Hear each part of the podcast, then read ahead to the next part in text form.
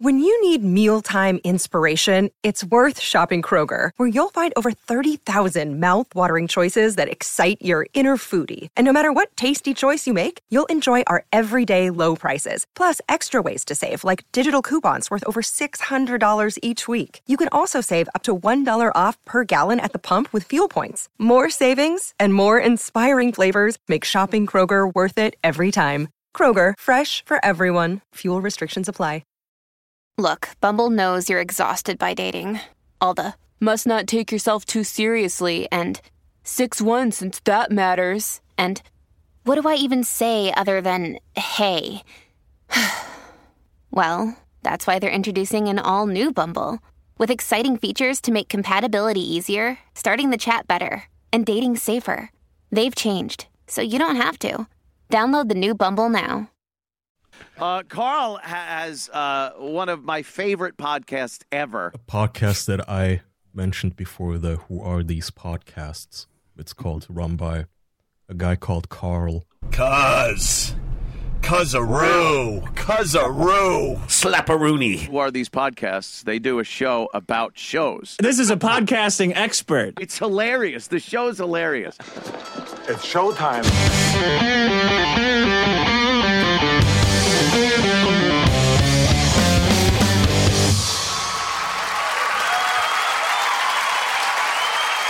WATP. So, Dick, you have to do the WATP thing. It's like the WNBC that Howard used to do. Oh yeah, WATP. Perfect. I got called out because you didn't do it last time, and I always tell all of my Oh. co-hosts they have to do that. Hello, bag slappers and cuzaroos. Welcome to another episode of Who Are These Podcasts, the only show that reviews every podcast from Allison Rosen is your new best friend to how it obviously ends. I'm your host Carl. With me this week, host of the Dick Show, Dick Dot Show, thedickshow.com. It's Dick Masterson. Hey, what's up, buddy? What's Happy to be up? back. So happy to have This you This is the most professional podcast on the internet. I know that sounds like a slam to say, but I really believe it. Thank you, buddy. I appreciate. Well, now I got to add that to the intro. This intro keeps getting longer and longer. If you'd like to support the show, please buy our merchandise. You can go to whoarethese.com and click the link. Discuss our show on our subreddit. Leave us a voicemail 585-612-1388. Email the show watpshow at gmail. We also encourage our listeners to give us a five-star review on iTunes, but then shit all over us in the comments section. I have some new iTunes uh, reviews to read. We've been getting pounded with one star reviews lately, Dick. it's crazy. Today we'll be reviewing a podcast called The Biggest Problem in the Universe. This was a suggestion from a listener, Jeff M. Dick and I have both listened to the show separately. We have not discussed it with each other beforehand. Let's get into it. This is a show with hosts Maddox and Dick Masterson. There's a lot of episodes of the show. It's one of my favorites. I was excited to go back and revisit it, but I wasn't sure what we should listen to because there's so many episodes. So I put it out to the sub to see what they thought. We got a lot of good suggestions. We decided to listen to episode 29, which is the famous uncooked rice episode Oh yeah. and uh, and one that's more early on in the show when you guys were still buddies, and then we also listened to episode seventy eight. So we'll be breaking down. and se- seventy eight is crazy because that's the one that has Erin Tillman, the dating advice girl, on it. So This is uh I mean you're picking pre no one has fucked anyone else's ex at this point. And Right. then you've picked the episode immediately after someone definitely has. So that should be a fun comparison. That's what I thought. I, I thought that would work out work out really well. So I wanted to ask you, Dick, before we started to get into clips, and I have a lot of clips to play here. I want to ask you. You notoriously said you never listened to these shows after you recorded them. Did you No, go back and, and listen? No. Um, you did. No, I listened to the uh, the best debate. Okay, good. We're gonna get to that too. cannot- I can't listen to myself, man. If I hear any recording of myself like doing anything, it's just like it feels like there's a black hole in the pit of my stomach f- from which there is no escape. I can't do it. Oh, you're gonna have a rough time today, then, my friend. Oh God. You're all over these clips. I might as well start off with something that you said that I had a poll from episode uh, 29. Okay. I am the winner from the last episode. That was my problem, baby. Woo! Winner! I'm the best. Yeah, you're just you're like that guy who carries the ball to the 99th yard line and then just fumbles it right out of bounds. All right, Dick. I know that you're not a sports, Yeah. but there is no 99th yard line. You can't run the ball to the 99th yard line. It's it'd be the one yard line is the one before the goal. yeah, it, it really, you, you know, it's the strangest thing when you're talking for a living that Yeah. things that you think in your head, like the metaphors, just don't come out right. Like I know it's one yard line. I've heard it Of a million course. times, and I know that, but, but like for some reason, just saying it sometimes it gets all jumbled up, and you're like, well, I guess I'm just an asshole. Like, fuck, Yeah. fuck me. All right. Um, the same thing happened in the antibiotics episode. Like I know what an antibody and an antibiotic is, but yeah. you just get you just get it in your head and get all twisted around. That's one of the reasons I love your show so much because you mer- are merciless and tearing into people who have these very simple flubs. Well, I, I know I've been told that I nitpick a little bit, and that's probably true. But the beauty of podcasting is that you can edit it if you want to, and I know that Maddox did edit Yeah. these shows quite a bit. Yeah. Um, this is I wanted to talk about. You guys were discussing having to work a retail job on Thanksgiving. I Oh, think this was like from the previous episode, episode 28. And your take on it was fuck these people. They have a shitty job at Walmart. You got to go work your shitty job at Walmart. What do you want from me? Yeah. And of course, Maddox always takes the wrong side and always has to make it about his one experience having a real job, the telemarketing company. Holy shit, every time. So this is Maddox explaining that you're wrong because of his experience at that company. At You a don't get it if you- telemarketing. Right, at the telemarketing company. You don't get a few hours off to have with your family. You never do. In fact, when I worked at the old telemarketing company, when I was a programmer, I worked the graveyard shift and I was asleep during the day, so I never got to see my family. What is this, Oliver Twist? I have a huge issue with what Maddox is saying because he's lying all the time. He's got Yeah. this weird made up life that he talks about going to parties and having a job, and none of it's real. He was a late night programmer, the graveyard shift Yes! of programming. If we don't get if we don't get this C programmed at night, then all these calls can't go through the next day. Like, what the fuck are you talking about? Thank you. That's what I was gonna say. There's no such thing as a C shift for programmers. It's not a factory. We gotta get these computers working for us 24-7. That's how that works. You just buy more computers. The lines are down. We got to reprogram them up. They're all scrambled. We got to get the programmers. I don't care how long it takes these programmers at a telemarketing center. We've got to get the lines up. And it's so funny to me. I don't know what he did at this company, but he was the best salesperson when he was working the telemarketing phones. And then he was the programmer working overnights. And then I think he was like the CEO at one point. Like, this, none of this is real. What the fuck is this guy talking about? And he had no time to see his family, who whom he hates. Right. Who, who don't even live in the same state. So it's fine. Yeah. I love that you don't call him out on that bullshit. I can only imagine you got to pick your spots with this guy.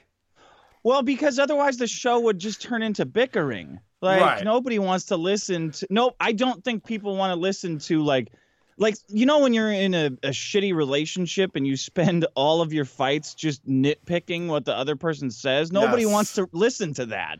No, I, ha- Uh, I hang out with those fucking people and it's so obnoxious. Yeah, yeah. Well, this brings me to the next point where you did call him out, and I appreciate this. You guys took a voicemail from Butt Sanchez. Maddox says you have to wear a condom when you have sex. He says, What about when you have sex underwater? How do you wear a condom? And this leads to the thing I love about Maddox is that when he's talking about sex, he sounds like a virgin. He sounds like a guy who's never had sex before. So this is uh, the setup clip here. Yeah. How are you supposed to have sex underwater with a condom, you fucking idiot? You don't have sex underwater. You don't have sex in a hot tub? All right, so you've immediately shamed him because he says, no, having sex underwater is not a good idea. You've shamed him, and now he has to backtrack and explain that he has sex in water all the time. and this is totally how a guy who has sex in water would explain this. Water isn't a good lubricant. It just doesn't fucking work, man. I've tried. Look, I've had sex in an ocean. I've had sex in swimming pools. I've had sex in hot tubs. I've had sex in sinks. Like it doesn't fucking work. Sorry. Ocean? Yeah, You had sex in an ocean? in the yeah in an ocean. In the ocean? What were you doing? So he has to throw out every body of water he can think of. I fucked in rivers. I banged chicks in creeks. I was in a thunderstorm once. Like, okay, we get it. You fuck He's a like lot. Tommy Lee Jones in The Fugitive. I fucked in sinks. I fucked in a Dixie cup. I fucked in a water cooler. I fucked in a, the fuck is wrong with this guy? And you I fucked in a reservoir. I fucked in a lake. you rightfully point out that one of these things is not like the other. You know, swimming pools, hot tubs. Yeah, we get it. Ocean. Like, oh, ocean. well, because when I hear that list, I'm like, oh, I can't picture that. What do you mean? Like, Well- it's the uh, that's what made that show so great. It's the okay. What did is- you mean by that part? This is the clip of you asking for the story. Having sex. Banging a Was it a sex cruise? What do you No. mean? You were, what were you, you were out on the ocean having sex? Yeah, I was on the ocean having I'm sex. not going to get a story out of you for having sex in the ocean. yeah. I mean, at least in a pool and in a spa, you have something to leverage yourself off of. In the ocean, seems like you're just humping the air like a dolphin. Do you see why it's weird that you would say the ocean? Because you're just floating around like a buoy, stabbing your penis forward into the salt water. No, Dick, I don't have to jerk my entire fucking body. How do you have sex in the ocean then? All right, so that's a great question. how do you have sex in the ocean? We're, we're Yeah. all wondering how this works. Yeah. So I can picture Maddox's mind is racing. He's thinking up a story now. None of this has ever happened. He's making all of this up because he starts by saying it's all in the hips, and then listen to where he gets to as he's making up this story in real time. Well, with my hips, man, I just rock them. Look, here's the thing. I was in the I the want you to like paint me the picture. Okay. How do you do it? Okay, so we're at the beach, right? And everyone at the beach is an idiot. So I'm like, well, this is boring. I'm going to go have sex. So I walk out into the ocean. and I'm there about, you know, the water's covering my shoulder. And I'm there with a pretty lady. And I'm like, well, you know, here we are. And uh, she, look, if she straddles me, this is gonna get, you know, I'm not gonna get too graphic, but if she straddles me, it looks like she's still standing up. So it doesn't, it doesn't have to be this thing that's like, oh my, I'm, a, I'm humping over here like a moron, like an amateur. Oh, so you're you're standing on the, in the beach. I'm standing- You're, you're I'm having standing. sex on the beach. I want to point something out, Dick, that Maddox says during that made up story.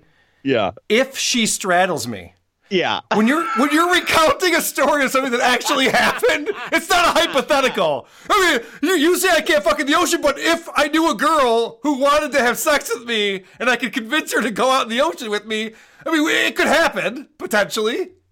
if she was straddling me, so this really happened. Yeah, I was bored. Uh, you know, the Ah, that was so stupid. One time, one time I did. I don't want to give too many details to uh, explain why this isn't an obvious lie. Right. I'm just sitting at the beach because everyone sucks, so I'm like, fuck this. Maddox, you're not your character. No one's buying that you're this character all the time. I want to play a clip of Maddox and the character that he plays, and this is the undercooked rice story. You guys went to Thanksgiving together, I'm guessing a couple days before you recorded the show, and he brought a dish to pass, which was shitty undercooked rice. And immediately he breaks into this fake weird character that I, I don't going back and listening now. I don't know if I if I took this a different way back when I listened to it the first time, but it just seems so shoehorned and fake. Yeah. Well, how would you de- how would you determine if rice is undercooked or not? I want to be scientific and objective about this. Well, if the grains of rice are crunchy, Yes, it's undercooked. bingo. They Right. were. but they weren't. You know what was crunchy in my rice? Okay, so here's here's the full story. I was invited to a Thanksgiving party, and I said right up top, "Hey guys, I'll make a fucking badass pie better than any fucking grandma can make, because that's what I do, man. I take grandma's recipes and blow them out of the water, baby. I make them way better than they were." So that's the I'm better than your kids version of Maddox, right? Uh, dude, there is a I don't know what it is with that guy and food, but like there is a So weird. when comedians are done being funny and just want to retire want to quit life, for some reason they get really into food and Yes. talking about food. It's the weirdest fucking thing. I listen to Maddox's new show and they spend like 10 minutes talking about food. Well, there was that episode. I, I can't remember if I was talking to you about this, but he tricked all of his friends into eating cookies that had spinach in it. And this was a 15 minute fucking conversation he was having. Yeah, I put fucking spinach in the cookies. Like, eh, who could possibly give a shit about this? Who cares, man? Who cares? Is this really what you're interested? This is what you're worried about? What about finding a job so you can pay your bills? Yeah, thanks Martha Stewart. I got to tell you, they, they on this episode, his biggest problem is hipsters. and he tells this story about hipsters wear skinny jeans. And he tries to figure out why that is. And he makes up some bullshit I've never heard before. The skinny jeans look that hipsters like to wear, they like to wear skinny jeans, right? That came from people in school who outgrew their jeans but couldn't afford to buy new ones.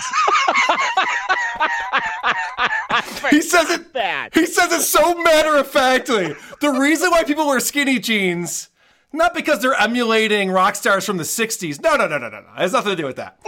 What happened is in 1932, during the Depression, Everyone was outgrowing their pants, and that their Yes. pa- they would wear the same pants for years. Their jeans would turn into shorts like the Incredible Hulk. They would creep up their legs at school. Every year, you'd come to school like, "Oh, no new money for pants this year, huh?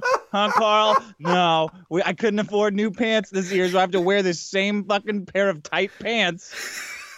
this is this is what he's trying to tell us. This is why hipsters are doing this. Are you think hipsters are even thinking about it that much? I gotta call out these fucking poor people by showing them. So then he goes on to say, and you call him out a little bit on this whole theory. He goes on to say this, which I find to be moronic. So these jeans look too tight on them, not not out of vanity, but out of necessity. So the hipsters kind of glommed onto that because they want to give the appearance that they are poor, that they are of the earth, of the working class. They didn't want to wear skinny jeans. They had to, the poor people, hmm. right? And now hipsters are mocking their poverty by turning it into vanity. Yet they're all rich. They're entitled millennials who live off of their parents' income. Yes, this is what I wanted to talk to you about, Dick. Maddox has this weird relationship with money. He Yeah. thinks he thinks a lot of people are rich. He uses that word specifically. All these hipsters are rich. What do you think he means by that?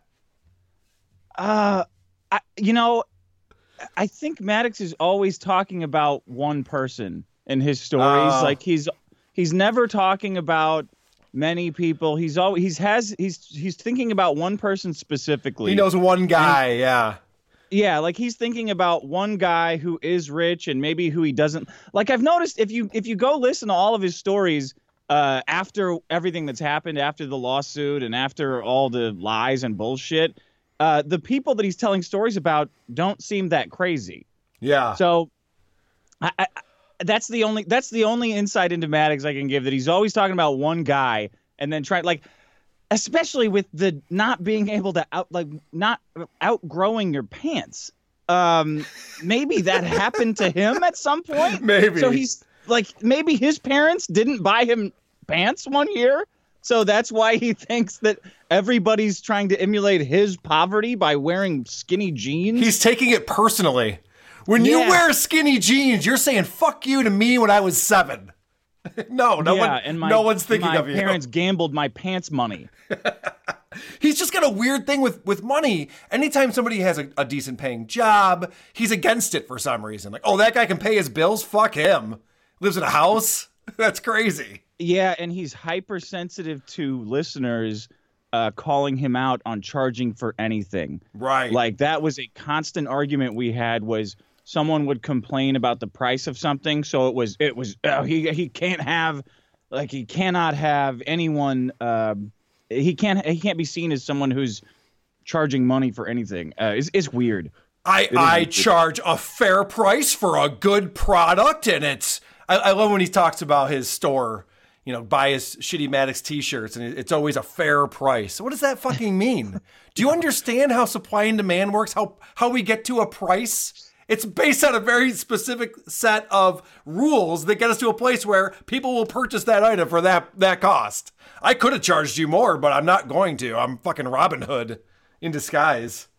Well, he is right that almost everyone is richer than him. I mean, he's got a gigantic federal tax lien. He's going to be owing Asterios a shitload of money pretty soon. Yeah, I don't know how much he can make. He, I don't know how much he makes in his fucking podcast, but his the last episode was sponsored by his own store. Right. So He's doing the show now once every other week.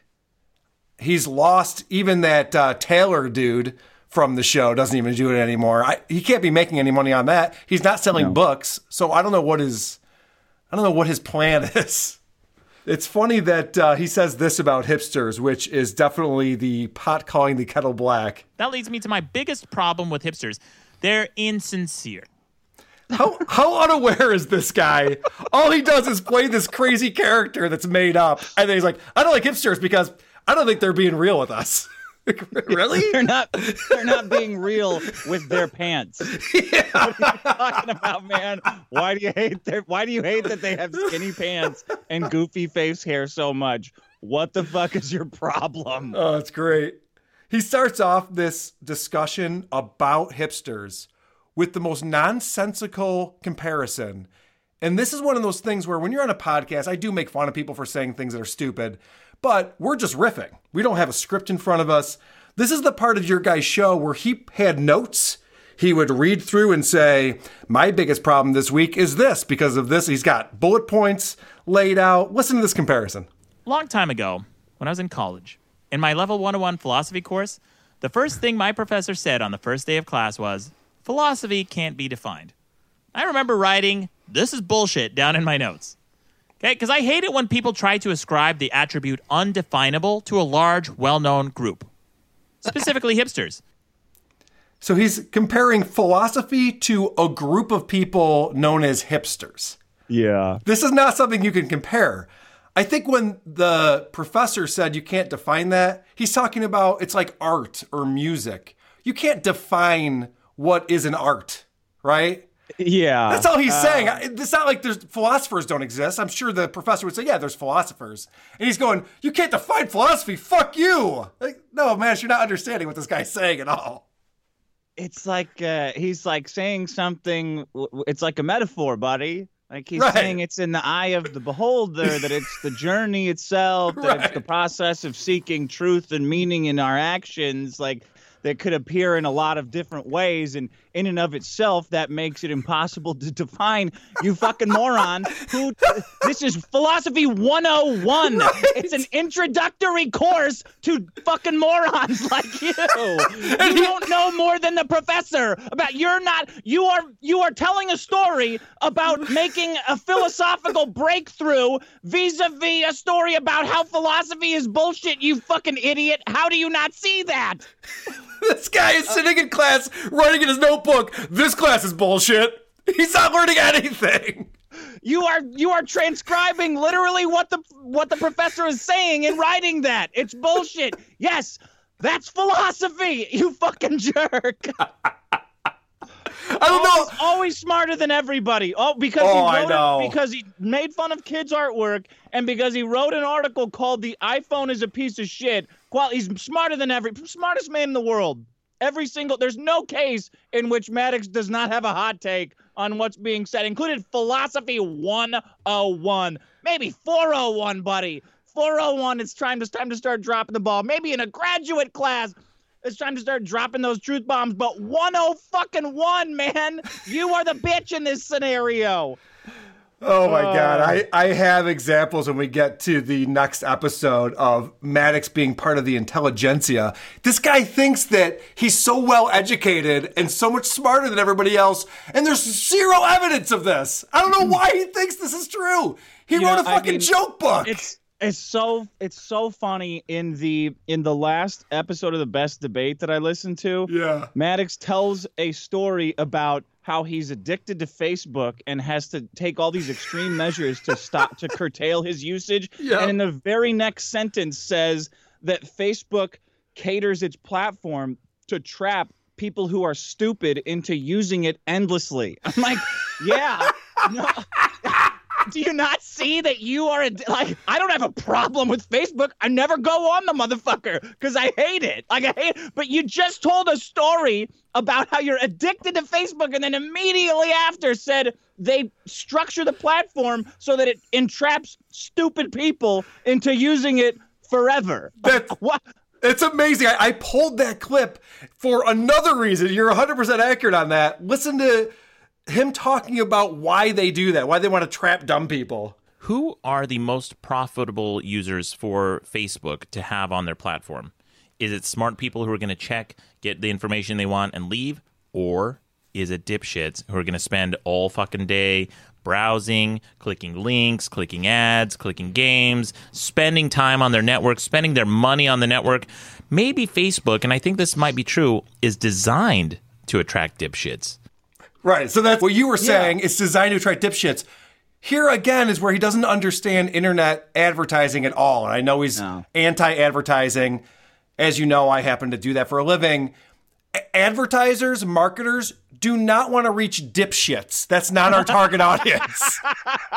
We're never interested in reaching dipshits. I want to reach well educated people who make a lot of money. That's the target audience. Yeah. Well, we gotta get those dipshits. well, why? Dipshits usually don't have any uh, discretionary income to spend on stuff. Well, uh, you know, more people clicking. We want what we want is people clicking our ads. Yeah. That's our goal. Yeah. You're fucking fired, buddy. That's not what we want at all. Oh, we actually have business objectives? I just thought we were trying to get clicks. Oh, okay. Well, I guess I'm out of a job now. That He's like that that Jack in the Box ad with that that idiot, that fat guy dancing, going, "What's a target?" You remember that ad? Yes. Yeah, that was a good ad. Um, Uh, this is another clip from episode. We're going all the way back to episode 29 now. That was a quick uh, aside with best debate. This is, again, he loves to tell these stories. You brought up how you hate PBR. And if you're like, if you're going to hate hipsters, hate them for PBR. And Yeah. of course, Dummy can't just say, yeah, that's shitty beer. I don't like it. He has to tell a made up story about drinking PBR once at a party. it's it's so bizarre the way this guy's mind works. You know, Dick, the first time I have a story, the first time I ever tried PBR was at a party. And I've always seen the hipsters drink it, and I thought, you know, that, that beer, I'm not gonna, I'm not gonna try. But they, this is the only beer this fucking hipster party had. So I reached into the bucket, and I pulled out a PBR, cracked it open, took a sip, and it was, I, I spit it out because I thought, oh, I must have drank the water that was around the rim, right, the ice water. So I spit it out. I wiped the rim clean, make sure there's no more ice water on it, and I drank another sip and I spit it out again. I th- that was the actual beer. It tastes so god awful. It tastes like it tastes like a bucket of ice water. Does he have to take us through every second of what happened? Obviously, that didn't happen. I I reached into the bucket, and it's like a it's like an F. Scott Fitzgerald novel that he's crafting in front of us. It's like the Scarlet Letter. Like, okay, you have to describe every fucking thing in the room. Just get to the point. Uh, yeah, buddy, we know you you don't drink beer. Like, uh, did you? It's it's not a good beer. PBR is not a good beer, but I wouldn't go so far as to spit it out. Right. That's what I was th- picturing too. Is this guy's at someone's house, grabs one of their beers. He didn't bring any. He brought. He just grabbed one of their beers, starts drinking it, just spits it out all over the place. Who the fuck asked George to come to this party? Could this guy please get the fuck out of here? I didn't ask you to drink my beer, asshole. Get the fuck out. An abundance of details is always a bad sign for a story, for a romantic story. Like, Yes. okay, you reached into. I applied pressure on the on the tab to leverage it so that the thin seam of aluminum would shatter. Plus, PBR PBR does not taste like water. That's not why people dislike it. If if you want to go like Mick Ultra or something, yeah, okay, that's kind of watery. PBR just tastes like shit. Yeah, and it's also uh it's not acid. Like you don't try a PBR. You get stuck with it sometimes and it is annoying that bars sell like I prefer other shitty beers. It's not like it's, you, ever- don't have to try PBR. It's just a crummy beer that you don't want to get stuck with, and it happens to be the predominant cheap beer. It, it- you know, versus Tecate, probably not that much of a difference. But I grew up on one, so I'm used to the taste. It's not like in and of itself, it is not a foul concoction that you're making it out to be to be spit out with. You know, it's a shitty beer, like Tecate, Bud Light, or PBR. Where'd you grow up? That's the one you're going to be used to the taste of, and you won't mind. You ever try PBR, man? Yeah, well, I mean, in college I would dabble in PBR, but I've grown up since then. I, I tried a PBR once at a party. Everything is once at a party with this fucking guy, whether it's marijuana. Because at home, the only thing he does is sit on Facebook and play Dark Souls. It's the only experience he has is at these stupid Hollywood parties. No wonder you guys were buddies. It's all making sense now. I, I do want to say my problem with Pabst Blue Ribbon is that it won an award back in 1893 and it won't shut the fuck up about it. Get over it. Move on. That was a while ago. No one even remembers. My grandpa was a big on was big on PBR, so it's it's it's just there's it, it happened to inherit this weird hipster uh, hate. I don't think it's a good beer, but it's not that much worse than the other shitty beers. Right, right. And it is definitely a hipster fucking thing because there are certain bars where my band plays and it's like $2 Yeah. PBRs and everyone's all excited. Oh, I can get a, a can of PBR for two bucks. I don't know. Why don't you add a dollar fifty to it and buy something in a bottle that tastes decent? It's also like the like usual Maddox forgets, even though and while he demonstrates it, that people, young people, are intimidated when it comes to ordering a beer. Like they don't know what they don't want to look like a they don't want to look like an amateur beer drinker. They don't want to look like a child. So having a, a choice in mind before they drink gives them a sense of security. Like you're you're a marketing guy, you I understand that. Yep. If they can just walk up and say, "Yeah, PBR, yeah, yeah, yeah, yeah," that's what I. That's normal. That's normal, right? Everyone, we're I- all drinking. I fit in, drinking- right? I fit in. No We're one's all looking at me. The same thing. It's like that's why. That's what it is. It's not. It's not a conspiracy. The other thing that Maddox is uh, raging on in this episode is celebrity worship. He is his biggest problem in the universe. And he's all over the fucking place with this argument. There is nothing focused at all. He gets to a point where he's talking about Kirk Cameron. Kirk Cameron, who is barely a celebrity at this Yeah. point. When was your guys' um, podcast on the air? Was it 92? when, when- when were you guys recording this? The height of growing pains. Yeah. That was a Family Ties. I can't remember which Yeah. one he was in. Nobody gives a shit. Kirk Cameron is a Bible thumper. He doesn't have this huge following of people who otherwise wouldn't be connected to Jesus and all the Christianity that's involved with Kirk Cameron. But this is the craziest thing. He makes an argument that because of Kirk Cameron, there are schools in Kansas City that are changing their curriculum. Listen to this. Dick, but they're influencing legislation. Like in Kansas City, they tried to, I think they, they successfully got creationism to be taught alongside evolution in biology classes. Yeah. You don't think that's a problem? And it's people like Kirk Cameron who are backing this shit with his celebrity power. So he doesn't like what they're teaching in this school and is equating that to Kirk Cameron, who I did some research on, was born in LA. I don't see any evidence he's even ever been to Kansas City. He has nothing to do with this. Nothing. And he just makes this argument. Well, you know what happened in Kansas City is this thing, and I bet Kirk Cameron enjoyed that. Whatever. What does that have to do with anything?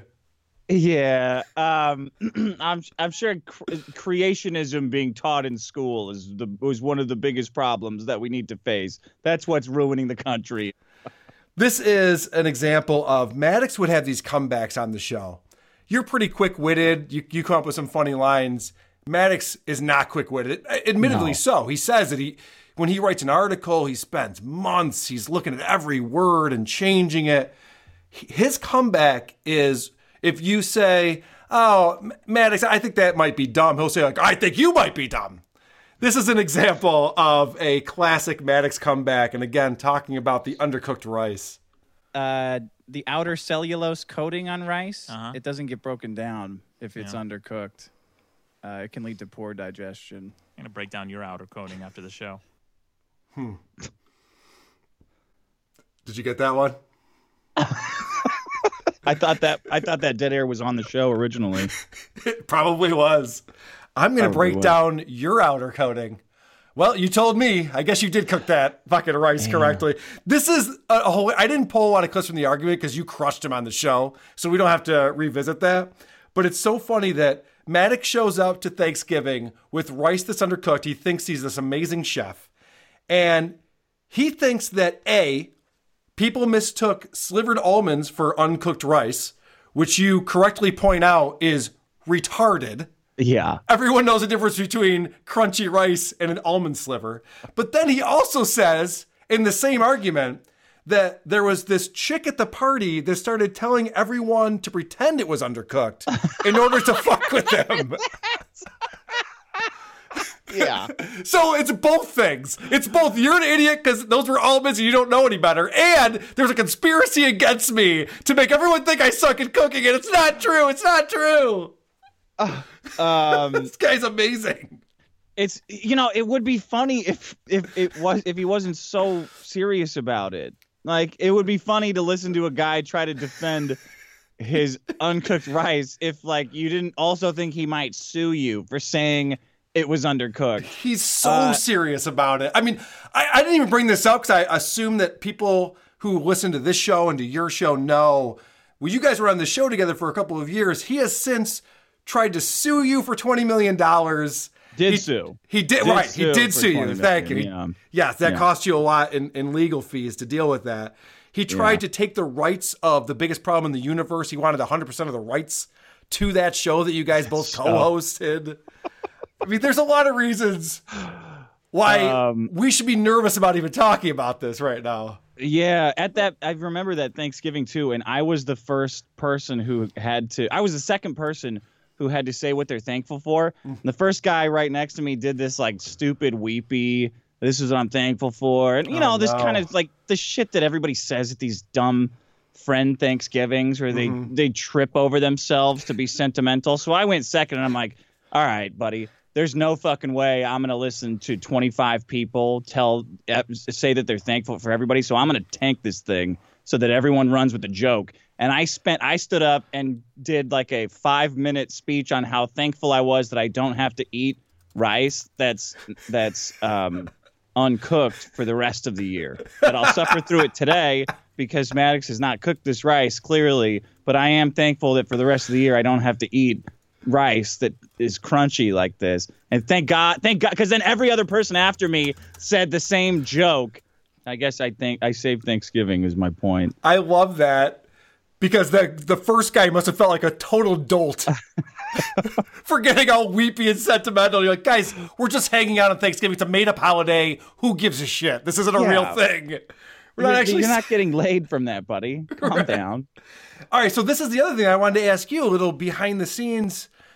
Back when you guys did the show together, you would always let each other know what your biggest problem or problems were going to be on the show so there wasn't any overlap, or at least that's how it was explained. Did he know you were going to come in with the uncooked rice problem? No. Okay, good. Um, I, don't- was hoping not. that was a the the letting each other know about the problem was something I I started and made us do because for the for, for the reason of not having the same problem. Not so then I would alter my problems if Maddox if Maddox's problems were too close to mine. It's like all right, that's a little. The, the episode's going to be a little bit too religious if we both bring in a problem like this. Yeah. And more importantly, I wanted us both to have thoughts prepared on whether or not we thought this was a problem or not. Because you go in there naked, like somebody just pulls a problem out of a hat and you sound like an asshole. Well, yeah, you Um, want to be able to have some type of argument either for or against what they're saying. Or jokes. Or jokes, right? Yeah, be, be So prepared a little his bit. problems, and I would come up with a, like a, a dumb take to Yeah. have on the problem as a joke. Um, Makes sense. yeah, yeah. You think it would make sense right away, right?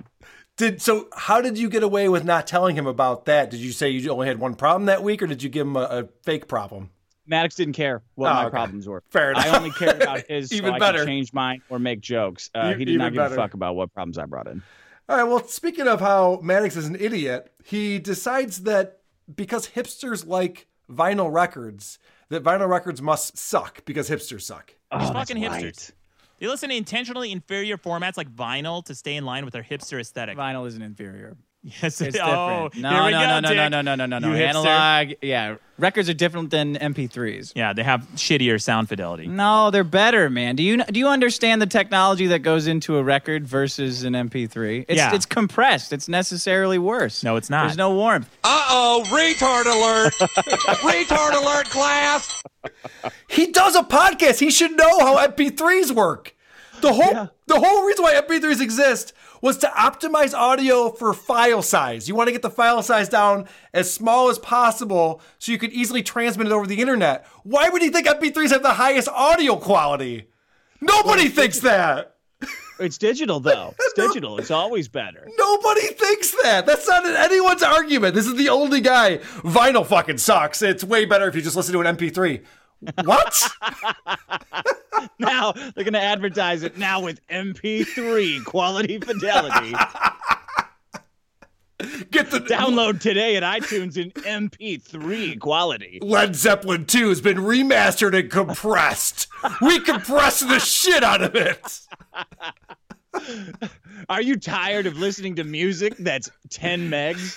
We've got news for you.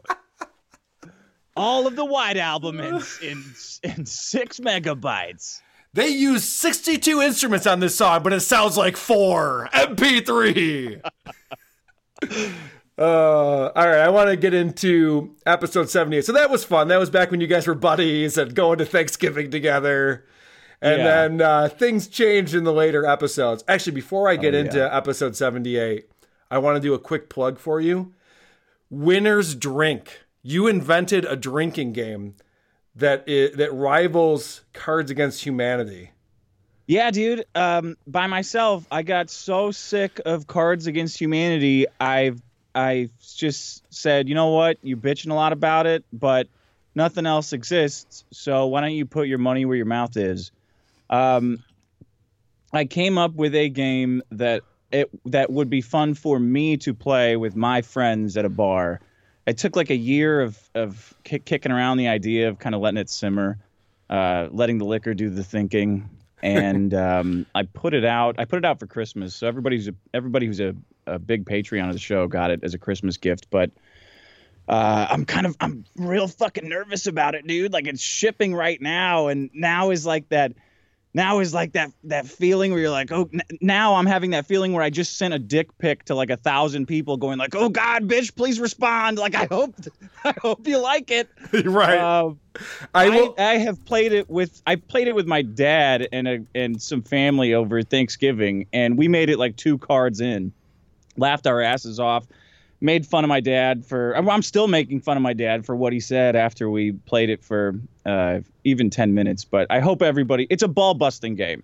The focus is on ball busting and winners drinking because I fucking hate games where the losers drink. That's my in every drinking game. It's always the loser that drinks. So I wanted to make a game that is more like life, where the winners drink. God damn it. Um, So, Dick, I, I wanted to let you know that I appreciate that as a proud Patreoni. I did receive the free um, coupon code, and I just got the notice. I think today that it shipped out, maybe yesterday. Oh, cool.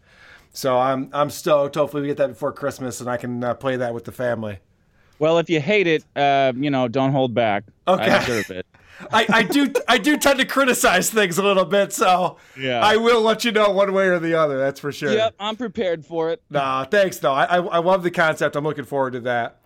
Uh, so people can find that. You have it on the uh, on your website, right? Yeah, it's People winnersdrink dot website.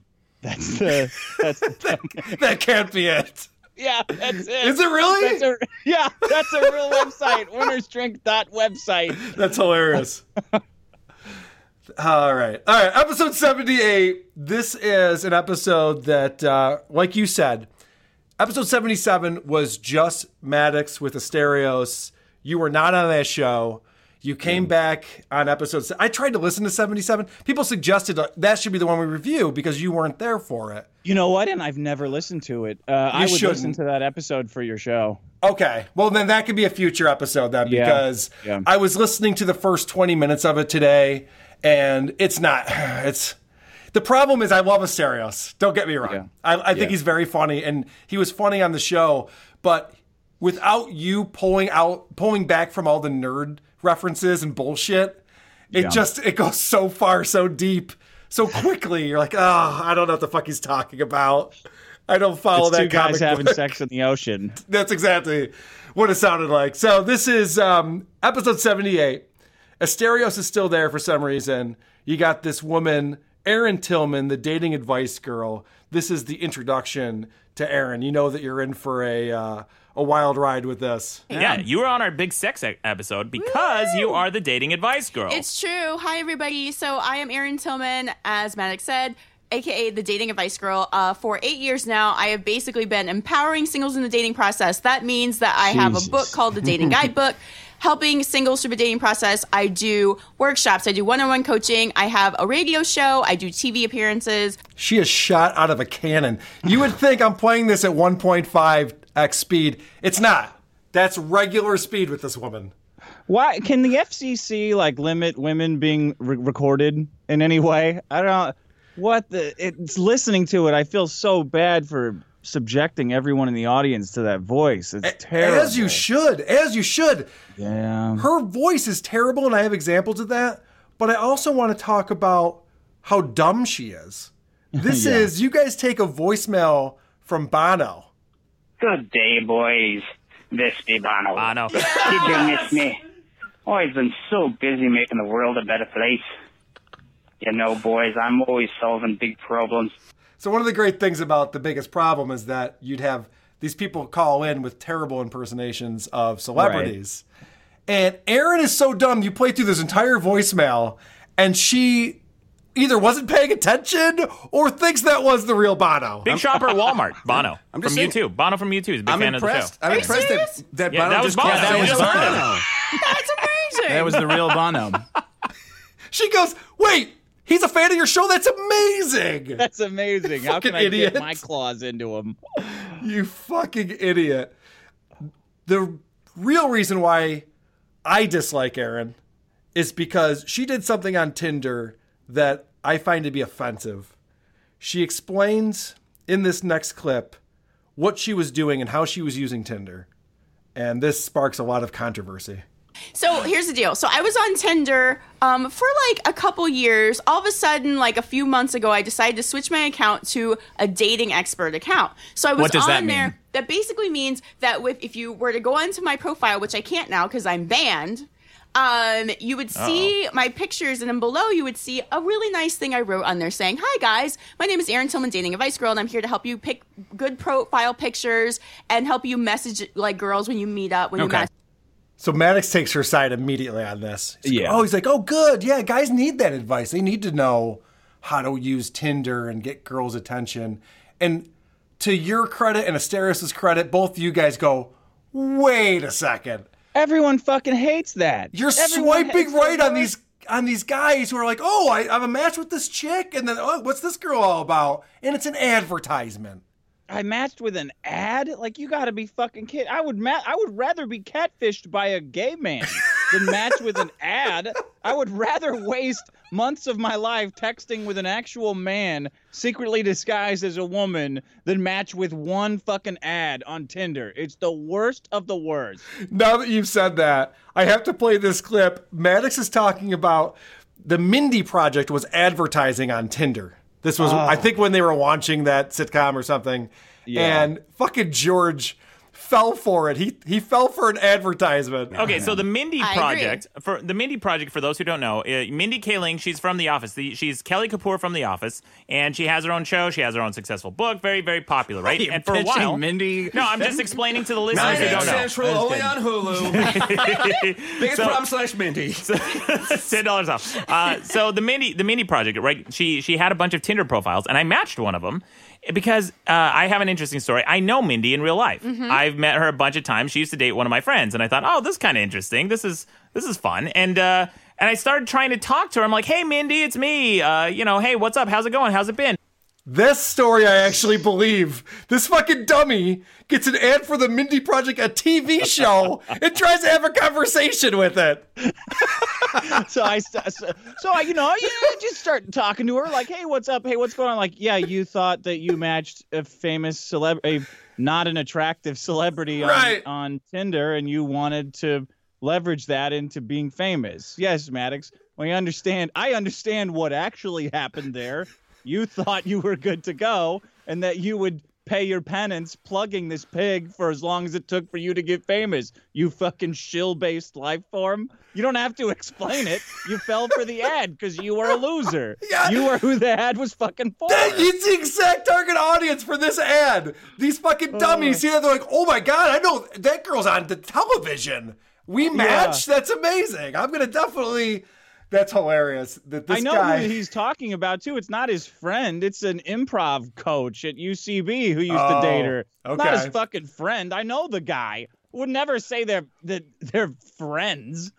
Uh well, that's the other thing with Maddox is that he's always super connected. yeah. Anytime you bring up anything, if he has any kind of remote connection to it, oh yeah, yeah, yeah, we're friends. I know that guy. I know the guy who did the thing with the other guy. Uh, It's who cares? Whatever. You live in LA. I get it. You, you have a book deal. You, you talk to Comedy Central. You're gonna know people. UCB. Like, okay, that's fine. Who, who are you? Who are you trying to convince that you're famous? So I matched her and said, "Hey, what's up?" Go, "Oh yeah." That's the one story that's that's probably true and probably shouldn't have got into. Yeah. All right, so getting back to Erin Tillman, and you guys point out that what she's doing on Tinder to promote her business of dating advice is just pissing people off. So some guys were just like, "Oh, cute girl, I'm gonna swipe right." Yeah. Here's what happened. So some of the guys, once they swiped me and like messaged me and they said, "Hi, oh, can I take you out?" I said, You're gonna "I'm get some pissed here." off guys with this strategy." And strategy, that's what Erin. happened. So I was like, they were like, "Oh, I'd like to take you out." I'm like, "I'm actually here for networking and to help you with your profile. How's it going Uh-huh. on Tinder?" So this is where I want to ask you Uh-huh. because it sounded like just a listener listening to the show. It sounded like you guys had a little bit of a contentious relationship. What are your feelings towards Erin? And do you know her? Do you keep in touch? No, I don't know her. I thought having her on the show was stupid because she Yes. sounded she sounds annoying. Yes. And she never brings in any kind of unique perspective. So I thought subjecting the audience to her was dumb. Um I th- I don't know what Maddox's weird relationship was with her. Like apparently they were going to polyamory meetups. Oh. I think it came out in another episode. Like Okay. she was his you know, Maddox is the ultimate sucker. Like he'll he'll he'll buy anything. He'll buy he shills in his sleep. If you like he can't he can't turn it off. Whatever he's if there's something around him that needs someone to shill for it, he'll he's your man. Um so he's the kind of guy that would believe you can go to polyamory meetups and like leave and like leave buried in women, I guess.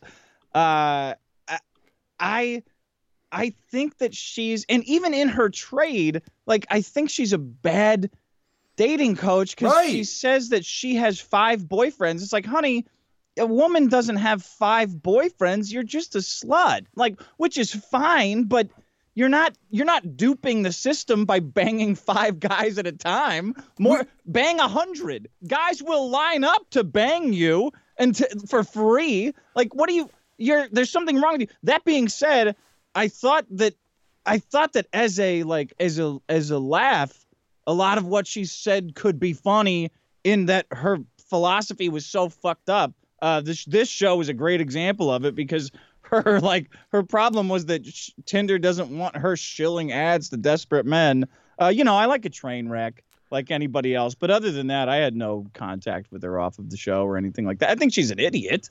We did we did a whole episode about polyamory, and I was not aware that this was a lifestyle choice that people get passionate about or want credit for. That's called college. You sleep with a bunch of people. You're not actually dating one person exclusively. We've all been there. It's not that impressive.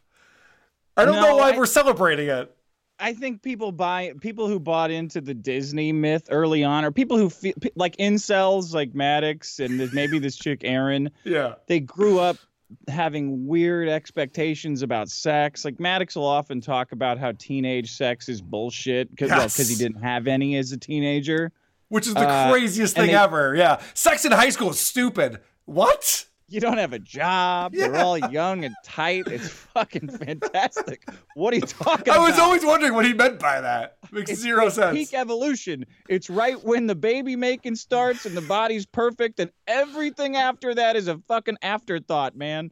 Um, I think people like that try to turn this polyamory shit into like a lifestyle because they feel like they got wronged and missed out, which they did as teenagers. Well, they pretend they're part of like the LGBTQ community or something. It's as if they they're making this life choice that's empowering them. No, you're just being a dick. You're Yeah, just you're just bad negotiators. That's the. I mean, that's what it is. Like you just think that there, if there's enough of you, it takes less work to negotiate these broads into doing something that you want them to do. It's not. It's it's all on you. This is Erin explaining that she should not have been banned, and this is the worst argument you could have. There's freaking dudes. Like I've had guys message me with like really like scary, violent stuff, and they're probably not even getting banned. The fact that I'm on there helping guys, most guys are like, "Yay!" and I get banned. That's effing crap. So I've sent a few emails to Tinder, and I'm I'm currently tweeting the CEO, being like, mm-hmm. "Hey, dude." eight years as an expert, here to help people on your thing. Please unban me. All right, two things here. First off, her argument is other people are doing bad stuff too, so why am I getting in trouble? Like, try that next time you get pulled over for speeding. Like, I haven't even been drinking today. I don't have a problem here. No, try that on the cop. Oh, you pulled me over for speeding? Well, how fast were you going to catch me then, officer? Uh-huh. Yeah, I'm, I'm not the only one in the wrong here, am I? Yeah. But I the other. you owe me an apology. The other thing she says that you picked up on is, but I'm working on it. I've tweeted at the CEO of Tinder in order to get this all resolved. These fucking idiots. They're like children who don't understand what CEOs do.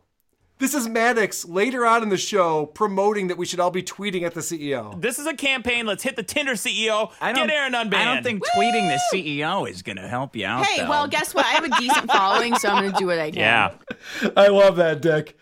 You're just trying to talk some reason. You know, you know, the CEO actually has a lot of responsibilities. They have more important Yeah, things. Their he doesn't priorities are not Erin, the dating advice girl, and whether her profile exists or not. he doesn't give a shit. I mean, let let's let's just ignore the uh I don't think women have a lot of advice to give. Women have advice for guys that they're in relationships with that's bad. They don't have any good advice for men who have yet to get in any relationship. Yeah, I you know what I mean? I don't Women know- are just running defense. They don't know how it works on our side. Obviously. I don't know how this woman is certified to be a dating advice expert and why anybody would give a shit. She's a cute girl who probably gets hit on a lot, and so she Yeah. thinks she has some authority over. I, I don't understand that at all. It's well, pompous let's and it's tweet ridiculous. at the CEO of Hot Chicks to see why. yes. she's a If we can get everybody to tweet at the CEO, I'm sure we'll get something done. So then Erin talks about getting banned from the internet. Wow. So you got. So your problem is what? Getting Um, getting unfairly banned from things uh, digitally, let's say. On the internet. things, I could app just be getting Unfair unfairly banned. Unfairly banned. Unfair internet Unfairly bans. banned. That's it, yeah. Because it's not the internet, it's not. But still. All right, a couple things here. First off, in today's, you know, a couple fast forward a couple of years, and we're looking at Sargon and, and Mumkey Jones and everything that's going on right now. This woman's fucking advertisement on Tinder. She's crying about that, like you fucking asshole. There are people that are getting deplatformed for doing nothing but telling a joke that one fucking person was offended by. It's scary times that we're living in right now.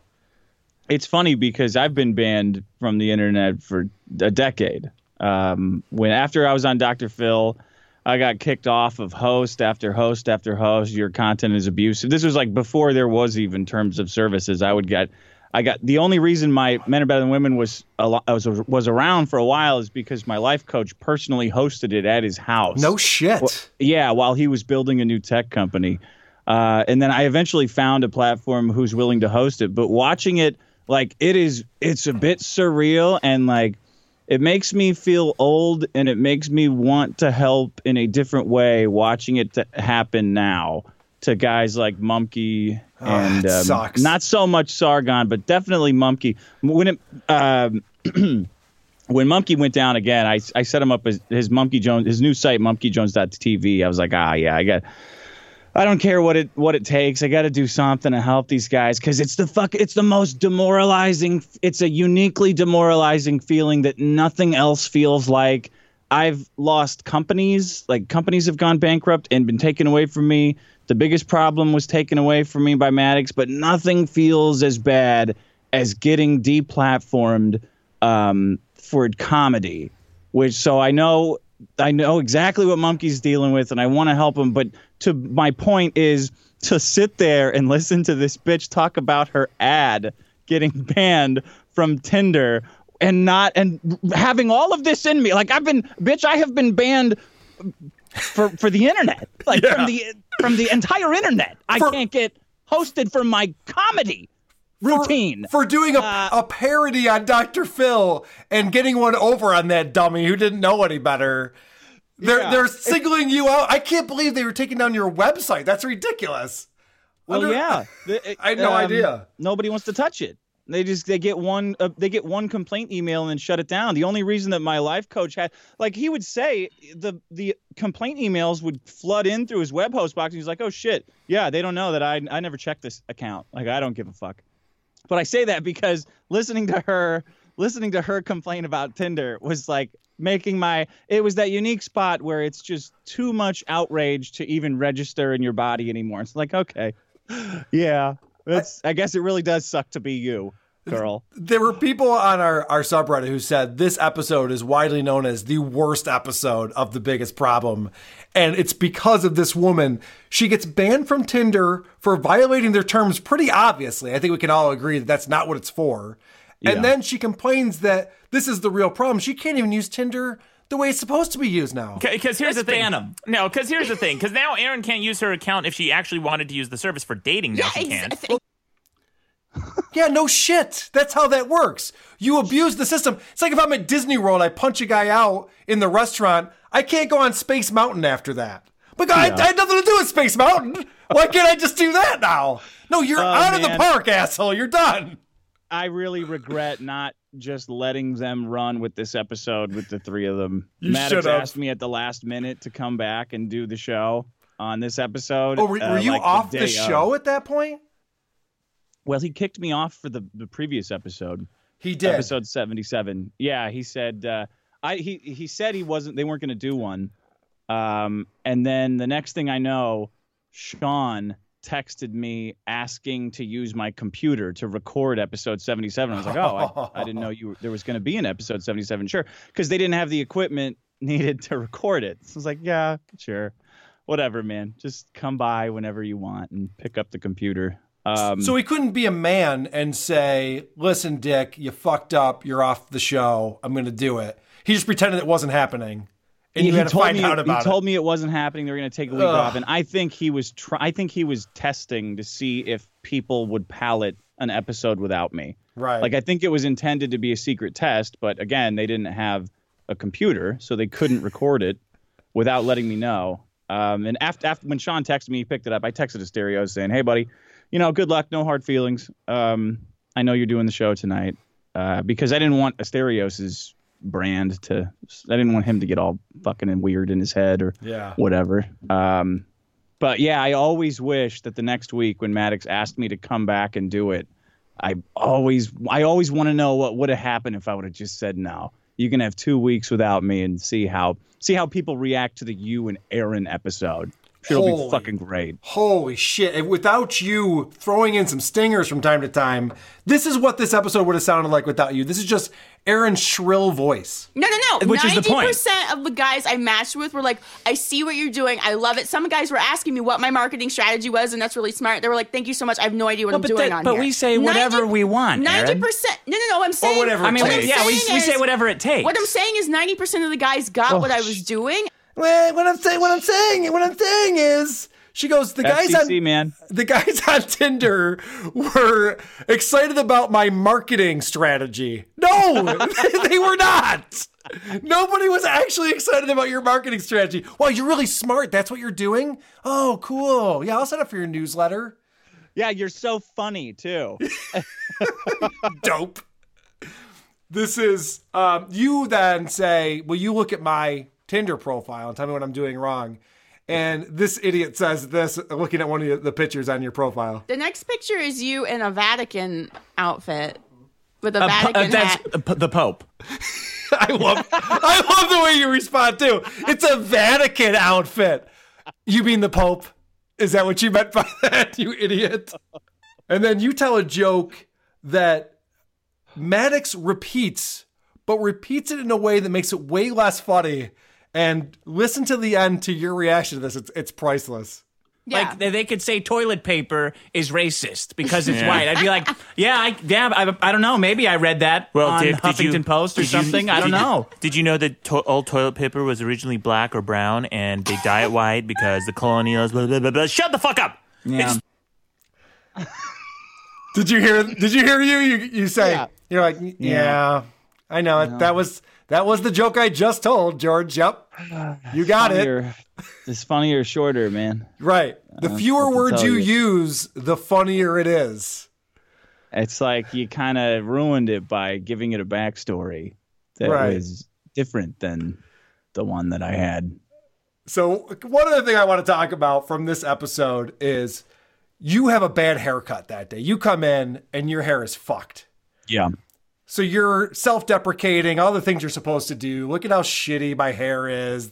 The woman fucked up. And Maddox, being the narcissist that he is, has to make it about him. He has to tell his story about going to the barber. Going to a party, going to a hair party. going to a secret hair party.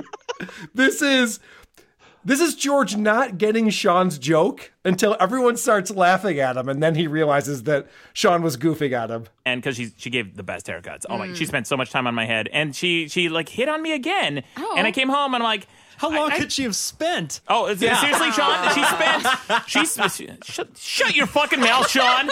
Are you your shit? So the backstory oh. here is that Maddox is a bald man. Completely bald. He's completely bald. He's talking about his trip to the barber who was hitting on him. And Sean says, she spent so much time on my hair. She goes, how much time could she spent? And Maddox just plows through. Yeah, no, she takes she takes her time. She really she does a really thorough job. Oh, oh, oh, you got me.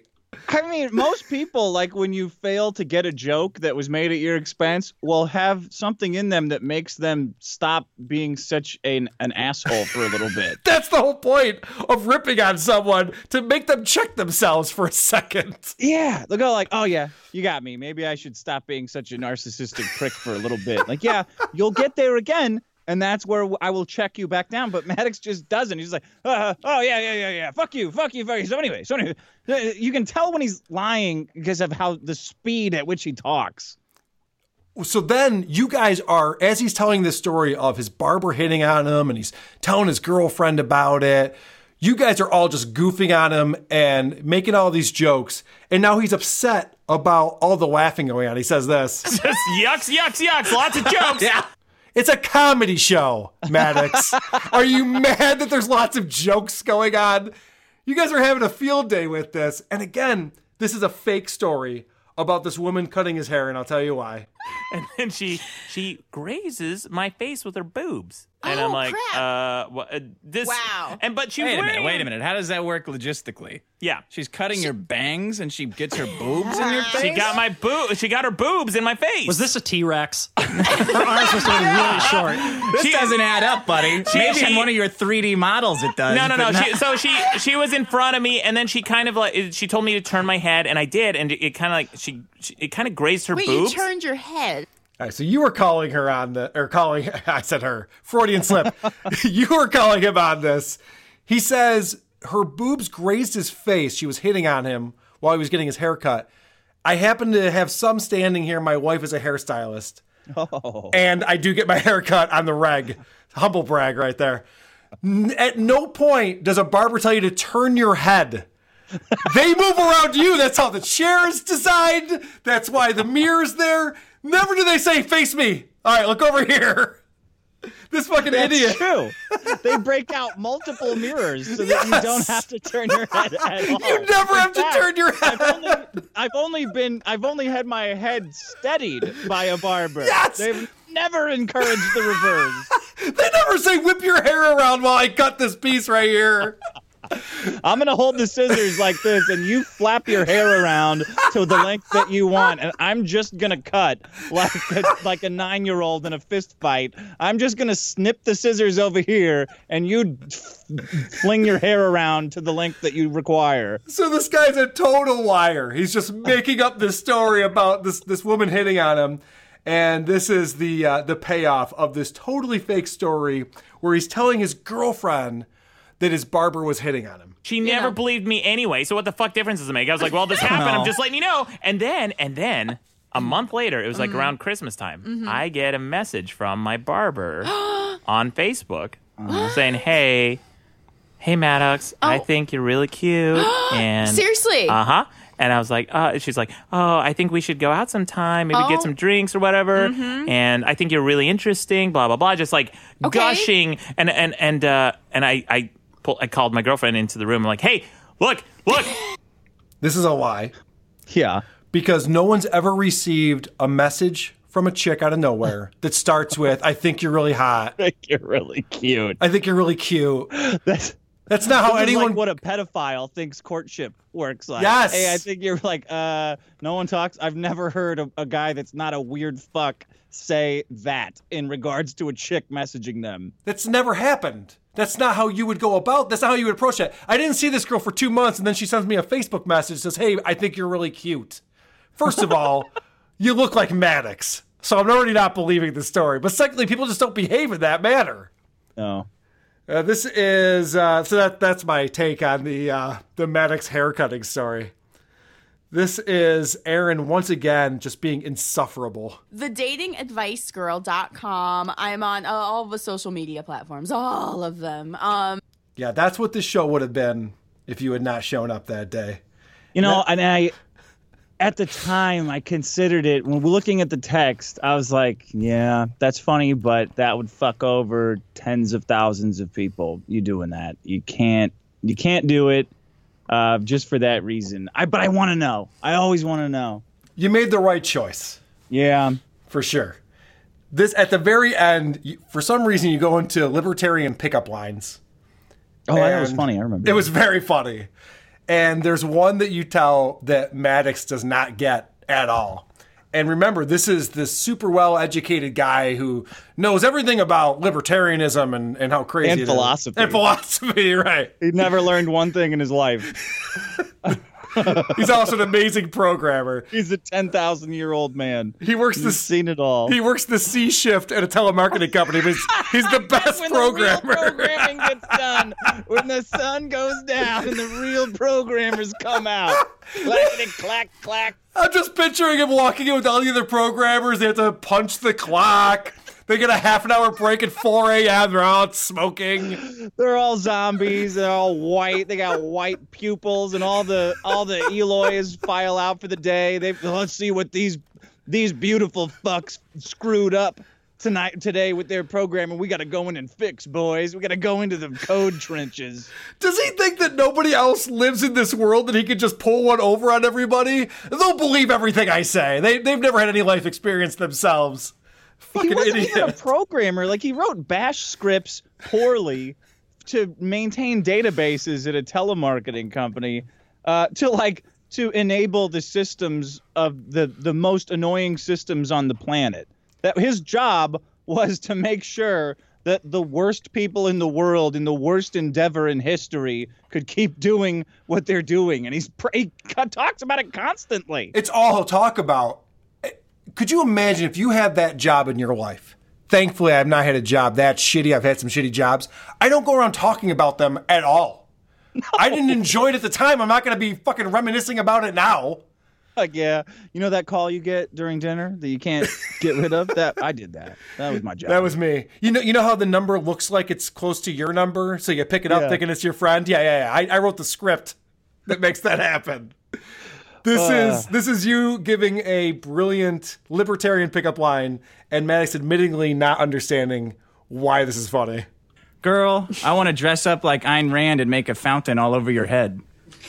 I mean, That's pretty good. That's clear. that's better than the other. You're right. It's very clear. That's the best It's one? very clear. I don't get it. How? What? What do you mean? A fountain? Ein- Just Ein- gush on? She wrote the Fountainhead. Oh, that's right. Okay. He goes, "Oh, that's that's right. Oh, that's- oh, I, I do that. I do that. I was just I was just seeing if you do that, Sean. Oh, that's right. The, the funny I thing remember her for all those other things. The, fu- the funny thing about that joke is that you hear Sean laugh his ass off in the background. You could tell Erin doesn't get the joke. She goes, "Oh yeah, yeah, that one's pretty good." She has no idea what you're talking about. Ayn Rand. There's no way she knows who that is. and Maddox, I don't, I don't get it. What do you mean? Uh, that show was so fucking weird because the It's so audience weird. was Sean and everybody listening, and I knew that Maddox would not get the jokes that I was bringing in most of the time. Like, uh, all right, well, I know you won't get it. I hope it doesn't get edited out because I think people will think that's funny. Right. Well, the, this brilliant comedian, uh, Maddox, does have great jokes on the show and doesn't embarrass himself at all when he uses this phrase to talk about going down on a girl. And we all agree. Yeah. Oh, You'll go to Chowtown right away, right, buddy? if I feel like it. Sometimes I gotta get the car warmed up first. Chowtown, right, Erin? That's amazing. That's a hot, a hot phrase. It. I. I Ugh. Is that tough to listen to? Oh God. Dick, I I'm listen to puke. I listen to a lot of really bad podcasts, and that reminds me of all of them. You got the you got the dummy host using a shitty childish phrase, and then the woman going, and then they repeat it seven fucking times.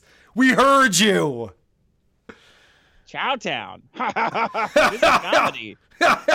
Get it? not.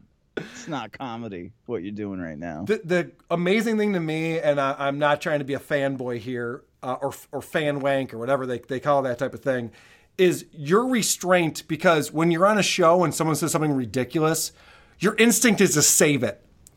Yeah. You, you want to run in there and, go, oh yeah, yeah, Chowtown, you know, say something to just make it not so terrible. And you just held back and just let them wallow. you let them wallow in it, and I love that about you.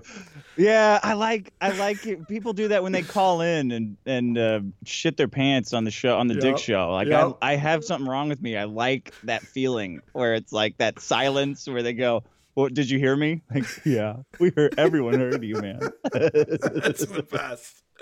All right. Um, I- we're going to talk about the best debate in the universe. We both listened to episode 124. Is the internet becoming more full of dipshits? was was the title. But before we do that, I do want to talk about our newest sponsor, deepdiscount.com, a great website to find amazing gifts and incredible prices. This is the time when you're probably scrambling. You got to buy some gifts for people, you don't know what to get. This is the easy way out.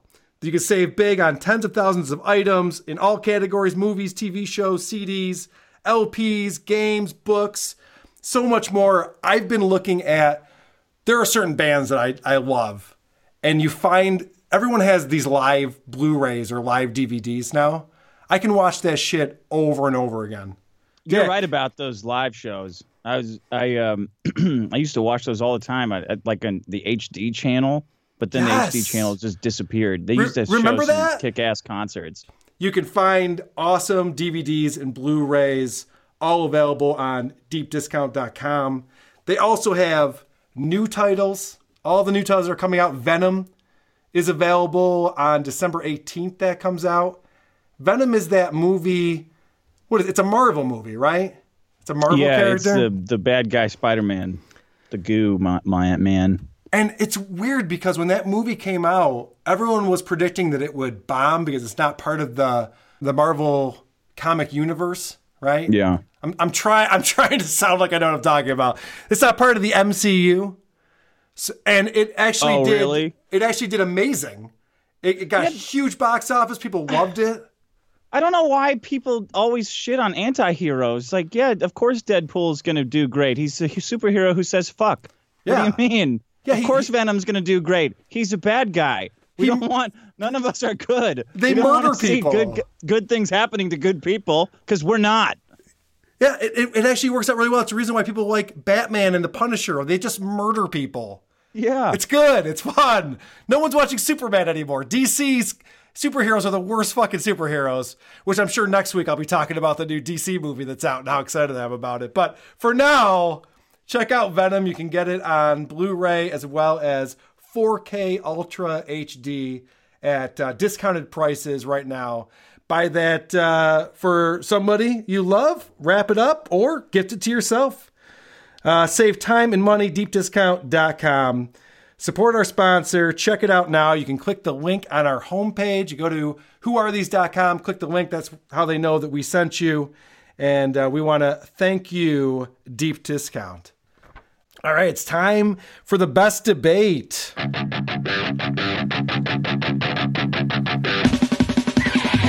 You're listening to Fucking host Maddox. is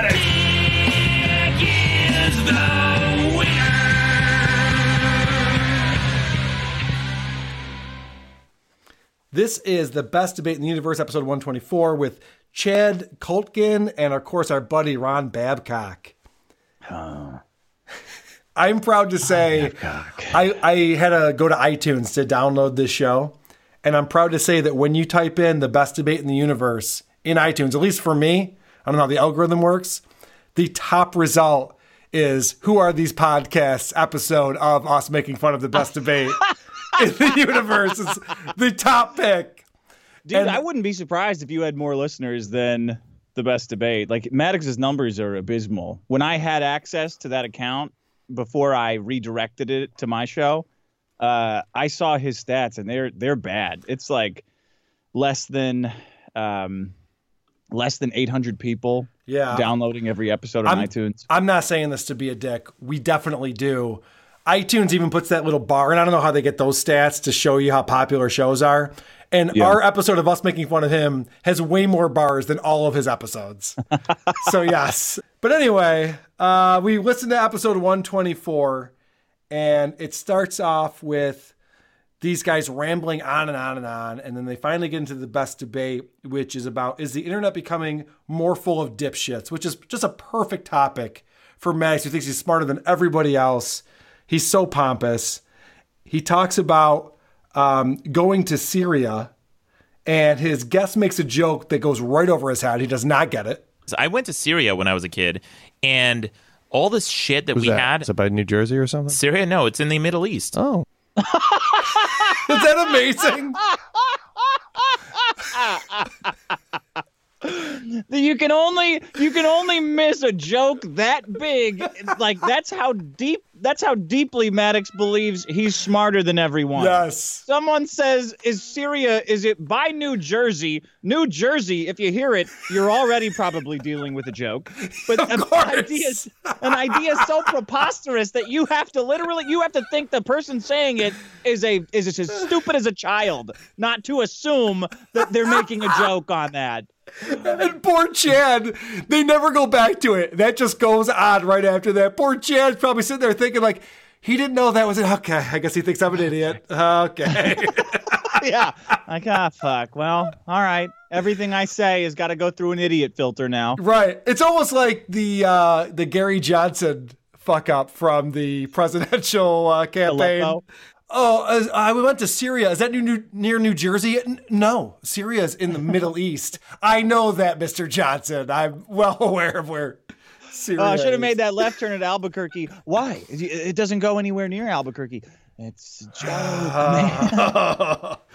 but you know that Maddox is a very intellectual person because he's still playing Pokemon Go. Tell me how this is not an embarrassing story.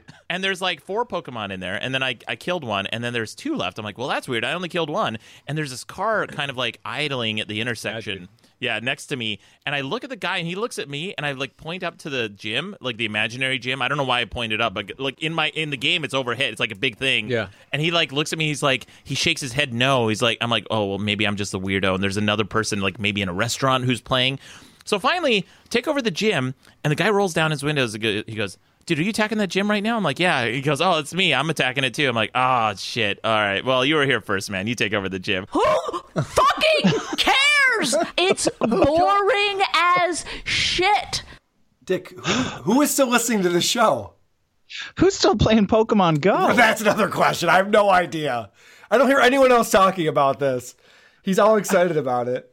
I don't know who listens to this show. They spent 10 minutes talking about cooking turkey, Yes. which can be fun, but they weren't doing it in any kind of a. Uh, I I hope that you get to the 10 minutes of investment talk that they got to at the end of the show. But I don't know who this episode is for. It's there's no jokes. Ron Babcock, who, as you have pointed out, is a struggling, unfunny comedian, Yeah. decides that he understands finances enough that he's going to do a five part series on financial literacy for the listeners of the best debate in the universe. Mind you, Maddox was famous on the internet back in the early 2000s. People who are fans of Maddox are like our age. Yeah. We we kind of know how finances work, but they're they're presenting this as if it's all a bunch of teenagers and t- early 20 somethings listening to the show. Is that even possible? That that's the I, audience? I don't know. He's reading. It's like the very most basic of investing uh, that I've ever heard in my life. Like he's talking about investing when you're making fifty thousand a year. Yes. And putting ten thousand in the bank every year. And I'm I'm I'm listening, thinking, who the fuck are these guys talking to? Like this is. I know they're not doing it. He's going over the different types of 401ks. If your employer offers one, match it. Like, am I in a fucking human resources presentation? Yeah, those the are always the those are the worst meetings too. When they go and they explain to you now, if we have a seven percent return, now what that's going to do is you're going to make interest on the interest, and then when you're 65, yeah, I get compound interest. I understand how that works. I don't need to explain to me. This guy says if you make fifty thousand a year and you put ten thousand of that into a 401k, you'll have a lot of money 45 years from now. That's not practical. there it's are not many good investment in advice. that. It's Maddox saying, uh, Maddox asks Ron, why go why go for a 401k instead of a Vanguard account? Like he just is throwing out it's like and then Ron goes, "Oh yeah, uh, well that's the same, buddy. Like you get the the 401k is a vehicle and the Vanguard is like the fund that you give with it." And the the coup de grace of it is Ron saying, "How how much time do you think this takes to learn?" Maddox says 10 years. 10 Ron years. goes, "Well, about 10, 10 hours you know you got to really dedicate yourself. I'm like i, I can't i can't fucking i can't fucking take Why this did- 40 year old child trying to learn about investments from another destitute la comedian. Like none of you motherfuckers have any money. What are you talking about? What the fuck are any of you talking about So why an individual brokerage account over, say, like a Vanguard uh, index fund? It's so a Vanguard index fund is, uh, and I'm, I apologize, I'm not explaining this more clearly. Uh, so the Vanguard index fund is is the investment. The the brokerage fund is where you put your investment. So you put your index fund into that brokerage fund. Oh, so a brokerage fund is kind of like a, a big umbrella that encompasses all your investments. Is that right? Yeah, or and like a brokerage fund is just another kind of like you can have your your 401k bucket that you put your investments in. You could have a Roth IRA bucket that you put your investments in, a traditional IRA bucket that you put your investments in, or an individual brokerage account that you put your investments in. Think of them all as different buckets that you can put index funds in. All right. it is uh it's it's fucking martha stewart meets, meets jim cramer but the dumb version of both that's the podcast that part though that you just pointed out was so amazing. How long he just throws a, a softball out there? How long do you think it takes to learn about financial literacy? What he's trying to say, if you're listening to him, is it doesn't take that much. Yeah, anyone could do this. And Maddox, the dummy's not following this at all. Says, I don't know, you got to dedicate your life to it. No, it was the worst it's the worst thing i've ever fucking heard. A guy reading reading investment advice off of his off of his introduction packet at work. If your work offers a 401k you should match it. Well no, no fucking shit you idiot. That's that's free money. A lot of employers will give you 3% match. You should take advantage of 3%. Yes. We know this. Anybody who anybody who has access to this opportunity will have been told this ten thousand times. And do, and they're not they're not difficult concepts. It- comprehending this is not difficult for people. We will give you money that the government doesn't touch that you can put away for later. That's it. We got it. Thank you. Uh, don't worry about timing the market was one of Rob Bab Ron, Ron Babcock's. It's like Timing you're the talking about market. investing. You're talking about investing. You make fifty thousand dollars a year, and you're telling people not to worry about timing the market. Who the fuck is this advice for? It's a little off the mark. Don't worry about timing the market. Don't e- don't even worry about having a fucking job, dude. What are you talking about? You should. What are you on Schwab while you're manning the register at a 7-Eleven, worrying about tar- timing the market, making fifty thousand a year? Not knocking anybody who's manning a register, but give me a fucking break. Who is this for?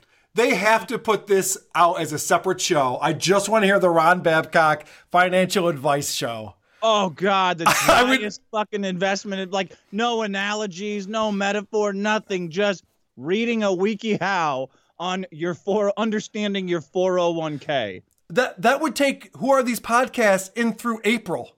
If I could just review Ron Babcock giving us financial advice, we could talk about that for oh. months. Oh God, I, I mean maybe I it's maybe it's funnier to me. My dad was a stockbroker, so I grew up having an understanding of investing in money Yeah. that people that people do not you know i don't know I, I guess i just say that because i don't know if it's that funny for everyone but this this 10 minute interlude where one moron tries to explain a 401k to a bigger moron who doesn't understand it was one of the funniest things I've ever had to listen to. It's amazing. But you know that Ron is good with money because after Maddox says that he's playing Pokemon Go and it's a way to gamify the world or gamify your life, Ron explains what his version of gamification is. You should at least play it one time because that gamification of the real world is something that's going to be huge in the next five to ten years. You know what my gamification is in my life? It's um like I just got pants from the Gap, two hundred fifty dollars, and my gamification was using the system to cut the cost down from two fifty three to fifty seven dollars. All right. So Maddox, being an amazing host of a show, is obviously going to say to him, dude, that's boring. Why would we talk about you saving money on pants from the Gap? From the Gap. Right. So, you know, Or Ma- make fun of him. yeah, or make fun of him. You know, Maddox is definitely not going to go along with this. Cut the cost down from two fifty three to fifty seven dollars. Whoa, how'd you So knock that's- out 200 bucks? Uh, Black Friday sale, fifty percent off plus ten percent off. Jesus fucking Christ, Maddox. He goes, Whoa, how did you do that? First of all, I don't live in LA. Maybe things are different there. You're buying pants that cost 250 bucks at the Gap? Is that possible? I, I don't know. I don't shop at the fucking Gap. I think of I the Gap at as- Nordstrom's. Yeah, Yeah, the rest of the one percent. I don't, I don't know who the fuck is. I don't know what man is spending two hundred and fifty dollars in pants from the fucking Gap. I think of the Gap as like an old Navy kind of place. Like the, the, you shouldn't be paying more than 25 bucks for a pair of pants if you're shopping at the Gap. I don't know. I haven't been there in decades. I don't know what the fuck's going on there, but Maddox. Maddox's reaction. Whoa, Whoa! whoa. Now I can stop being a hipster and get some new pants. I've already I've outgrown my pants, stress eating from this lawsuit and the entire internet making fun of me. Oh. Whoa. Whatever happened with you getting uh, Mental Jess on the show? I know that there was talk about it. No, she's not. She's not calling in, but um, I don't. I don't think she'll ever call in. No. But but I did notice. I got some good information. You know how she posted that video where she has her head on that guy's balls. Yes, I, I watch it. It's very uncomfortable. Yeah, I'm, I got to watch it this weekend on the show. But I think that she did that because I was making fun of her restraining order on the on the previous episode of my the previous bonus episode of my show. So what I've learned from that is that if I rip into her, she will respond. Nice. Uh, I'm gonna try to see where I can take that. That- she's, I know she's stupid. Like, I think she will react with, with yeah. I think she will react without thinking. and I'm gonna see where I can take that. I don't think she'll ever call in properly though. But we'll see. Sanctions are fucking coming. Um, her, mental Jess, Maddox, and Landau are all getting taken to court in New York Yep. by Asterios Love it. for sanctions, and that's going to be uh, that will that will force them to start thinking, and when those three start thinking, they start doing things. Yeah. That's awesome. You know, That's so awesome. I'm excited. I, I mean, who knows? Who knows? People will do anything for money, and I've got it. And I'm willing to. I'm willing to deal. I'm willing to wheel and deal with any three of these people if they want to call in. Oh yeah, I'd, I'd Um, love to listen to Landau on your show. I'd love to listen to Mental Jess. That bonus episode you guys did, where you just read the court transcripts, you acted it out, was Wasn't am- great? Was amazing. Yeah, it was fucking great. I didn't Um, want that to end. That was such a short court appearance. I, I wanted that to be like the OJ trial. I wanted it to go on for weeks.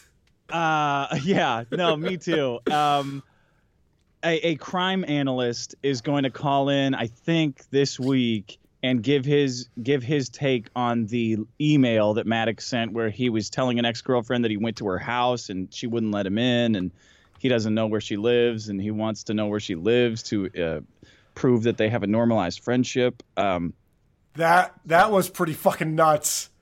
Wow. I, could you just tell me what your address is now? Just you know, uh, so I know. Who So asks a question friends. like that? yeah, like oh man. All right. This is um Maddox has to prove he's right all the time. Yeah. So he's explaining that there was this Sega game that came out. I don't even know. It was like a Sonic the Hedgehog game or something, and it, it has the word chaos in it. And his friend wasn't pronouncing the word chaos correctly. So he had to call into the Sega hotline or something to prove that his friend was an idiot. Listen to the amount of fake laughter that erupts from this conversation that was never funny. And I said, hey, I, I called Sega of America, like talk to the service rep. I'm like, hey, um, this I know this sounds weird, but can you just pronounce the name of your new Sonic game for me? He goes, why? I'm like, please, it's just my buddy's on the line with me and he thinks it's pronounced a certain way. Can you just say it? He goes, yeah, Sonic and Knuckles Chaos Emeralds. I'm like, there you go, Roy. See, it's fucking chaos. We hang up the phone. I fucking love that. That's amazing. yeah, you use Sonic for like, not just like a dictionary pronunciation key or anything. You called fucking Sega. That's how to prove a point. Yeah. It's in the game. Yeah. Ron Babcock is the perfect co-host for this guy. He I do, tells yeah. a nonsensical story that is pathetic, and Rob goes, "I fucking love that, man." they turn into fucking chuckleheads. How is that a funny story? It's not a good anecdote. He's like Ed McMahon for like a shitbag. Like everything. and you called him. Ah, ah, ah. This is the one thing. This is a, uh, an ISO I pulled that I, I love that Maddox said this. We are like everything I'm talking about. I'm not proud of. Good. You shouldn't be. This is during the show. I'm sure you remember this part. They play a voicemail, and I'm wondering. You know how people set up fake Twitter accounts and then tweet it themselves or their show to make it seem like they have fans. You know, yeah, it's funny that you bring up the voicemail because it made the last time I was on, you were making fun of the Opie voicemail line. Yes, remember that? Yes. Uh, it was the Opie voicemail line where he was like saying how they wouldn't they wouldn't tolerate call voicemails that weren't like supportive of the show or some shit like that. Maddox said a line in this episode which was uh, I will even if they don't get played, I'll personally listen to each one. Like it was some kind of pact that he had with his listeners and callers. It reminded me a lot of the weird Opie voicemail line. These guys are very similar. They've both had this huge fall from grace where they're holding on to this weird fan base that still likes them. And those are the people who never should have liked the show to begin with because they didn't understand what was good about the show. The Yeah. Opie and Anthony and biggest problem. I don't understand why the worst parts of that show have a new show that people are latching onto. it's so bizarre. anyway, this is the voicemail that he plays on the show. And I've been called out for playing voicemails where people kiss our ass. This is pathetic. I bought Fuck Whales on Audible. Listen to Maddox's narration of it. It's fucking hilarious. I didn't uh, get it for free from the library. That's strike one and strike two, buddy. You're on thin ice. Yeah. I see you Oh. get demoted. My God. Keep up the good work. Do these people actually exist that are calling into a show to tell them how great Fuck Whales is on Audible? Is that even possible? Uh, yeah, it is, man. Um, it's it is. I'll have run-ins with fan with listeners of the best debate every once in a while, and I can't even understand that they're human. Wow. I don't think that they could. I think they're a bot. Like I don't think they could pass a Turing test. It is um, surprising. I don't know what they're listening for. So then he t- goes on to plug his book, which he does all the time, which, by the way, that book didn't sell very many copies, as we all know. Anyone who's listening to the best debate at this point either has bought the book or never will. This is not a good platform for him to promote. What he should do is he should go on the Dick Show or Who Are These Podcasts? Yeah. And promote his book. We'd love to have him on here. But this is uh, a clip I call George Has No Shame. buy my book on Audible. Which, by the way, everyone really likes my my narration. I wasn't sure how it was going to turn out, but they did an amazing job. They start out with this really nice, like classical, you know, this classical music that starts out, kind of swells, and then it, it goes. I would actually like to listen to your book. Who talks who talks about their own work like that? By the way, the thing that I did, it's actually really amazing. It's actually really tremendous. It's tremendous. You It's wouldn't great. think that something that I would have done would be the greatest thing in the world, but it is. I know it's hard for me to say that, but It's the best but it's a huge fucking failure. And it's so it's always such a hard sell all the time. That's how you know when people are gripping a little too tight. That's how you know things aren't working out real well. He Yeah. has he has to say you were talking about this with the ad reads you guys used to do on, on Biggest Problem. He has to say like, yeah, people are telling me it's the funniest fucking book on Audible. The way I read it's so fucking funny. okay, okay, I believe you. All right, man. It's five bucks. you don't need to sell it this fucking hard. if I think I might get enjoyment from it, I'll check it out. I don't know what to tell you. Or maybe like I'll watch a funny episode of Rick and Morty. Like this, this isn't this big of a deal that it's got to be so funny. It's a book. Calm down. Calm down. I'll probably watch the Pickle Rick episode for the 30th time, is probably what I'll do instead. This is George has never said anything remotely funny that he didn't crack himself up at.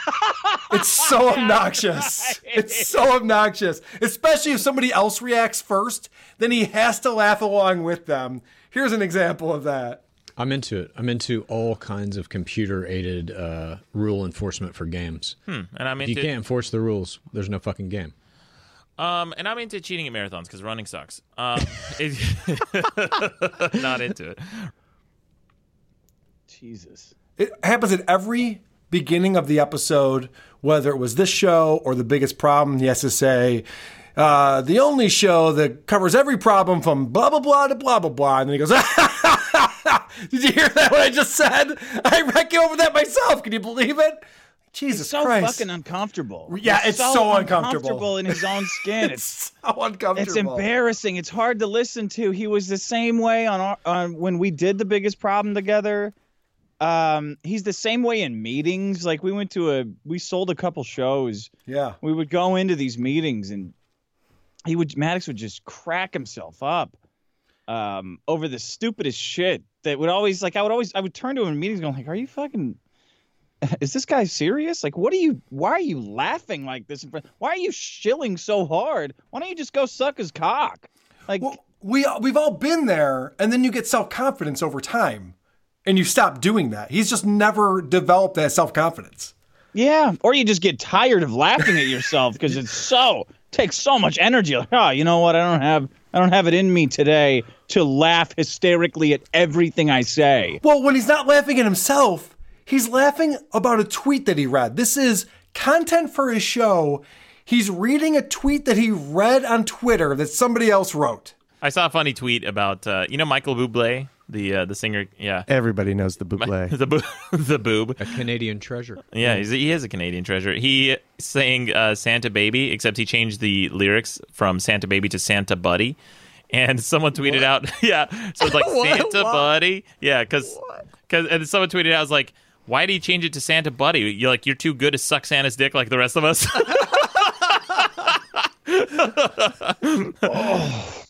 Jesus. It's painful. It's painful. When I started playing that clip, I didn't realize it was over 30 seconds long.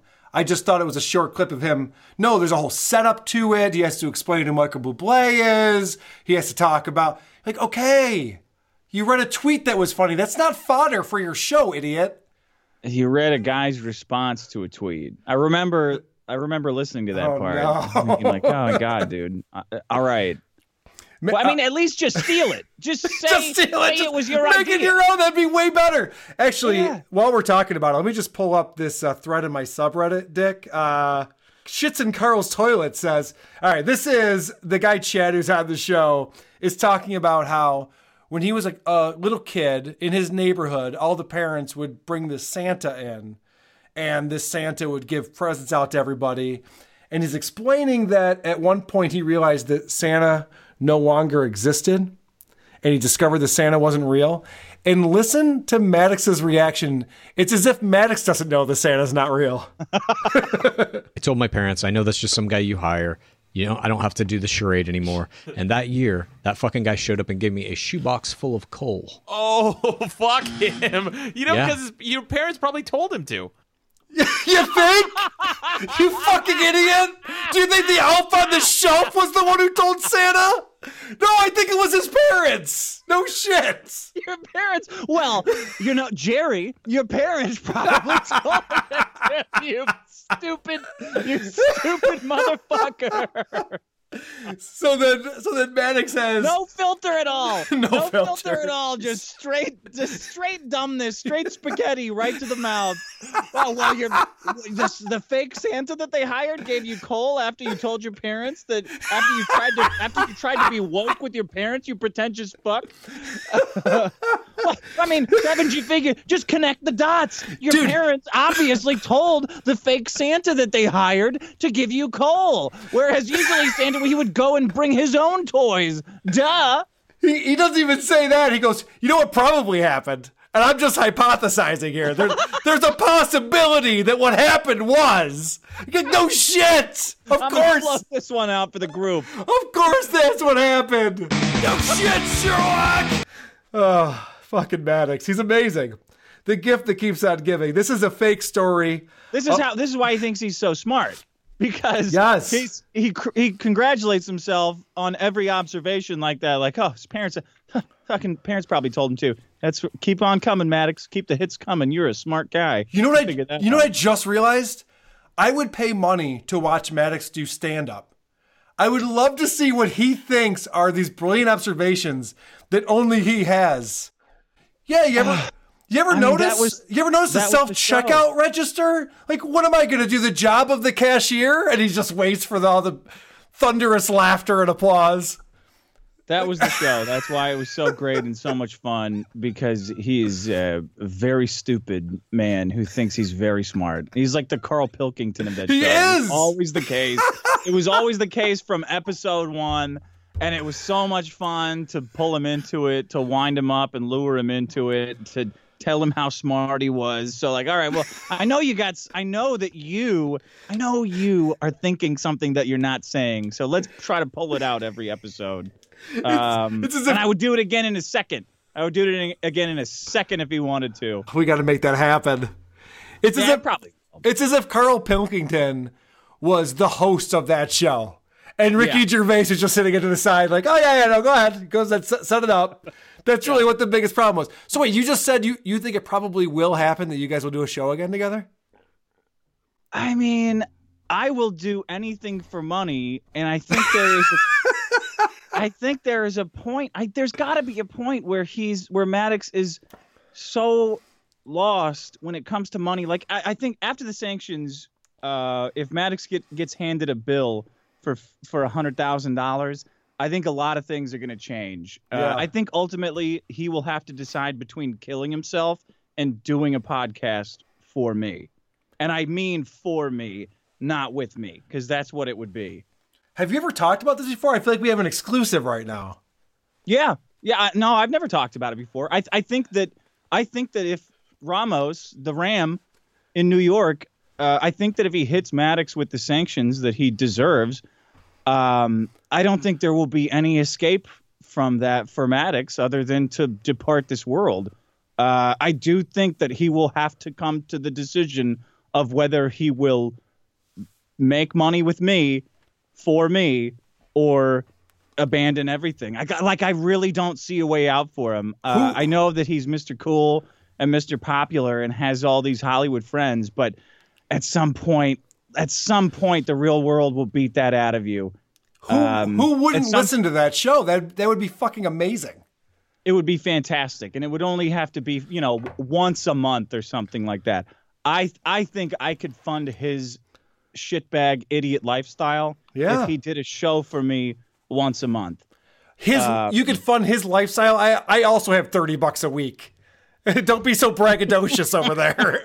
it's not that impressive. Yeah.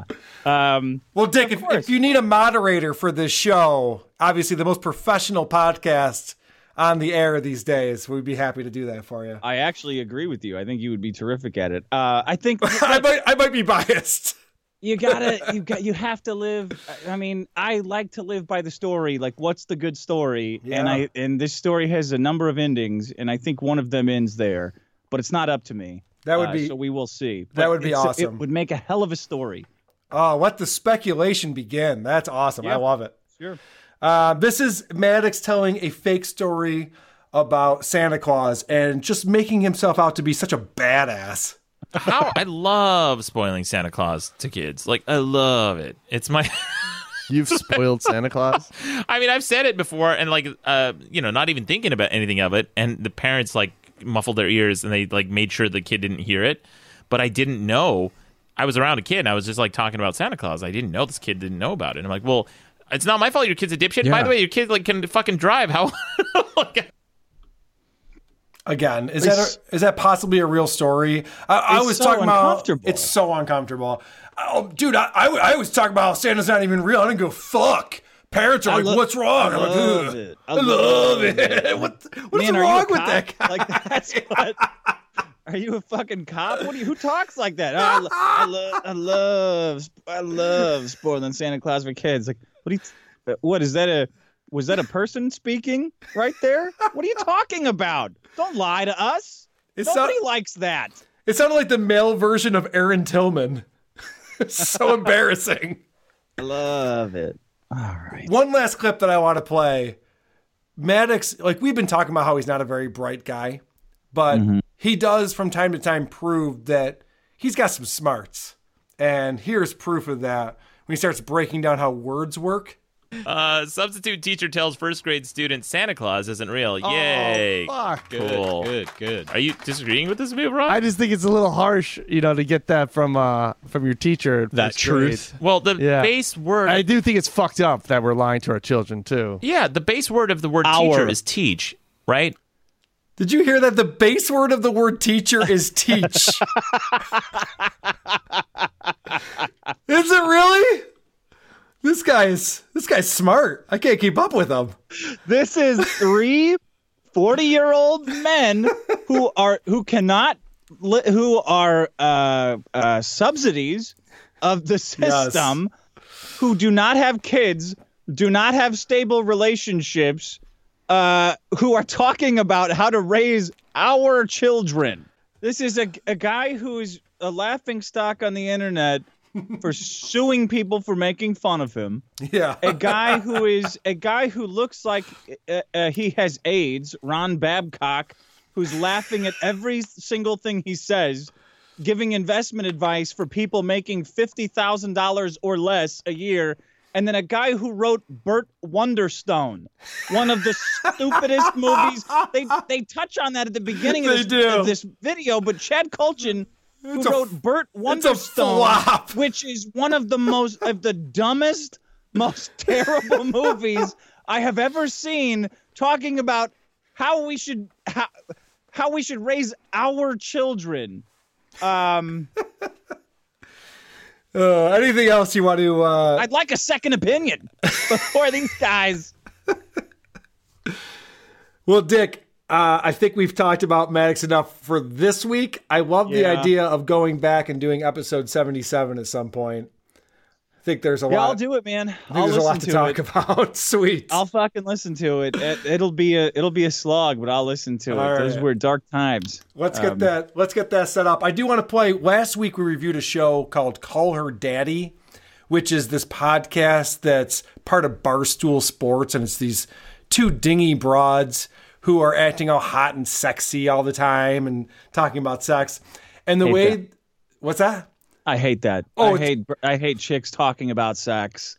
Uh, with the yeah. Go you ahead, got you go you got to listen to the last episode we did. I think it's episode 132 of Who Are These Podcasts because we all agree with you. It's it's terrible.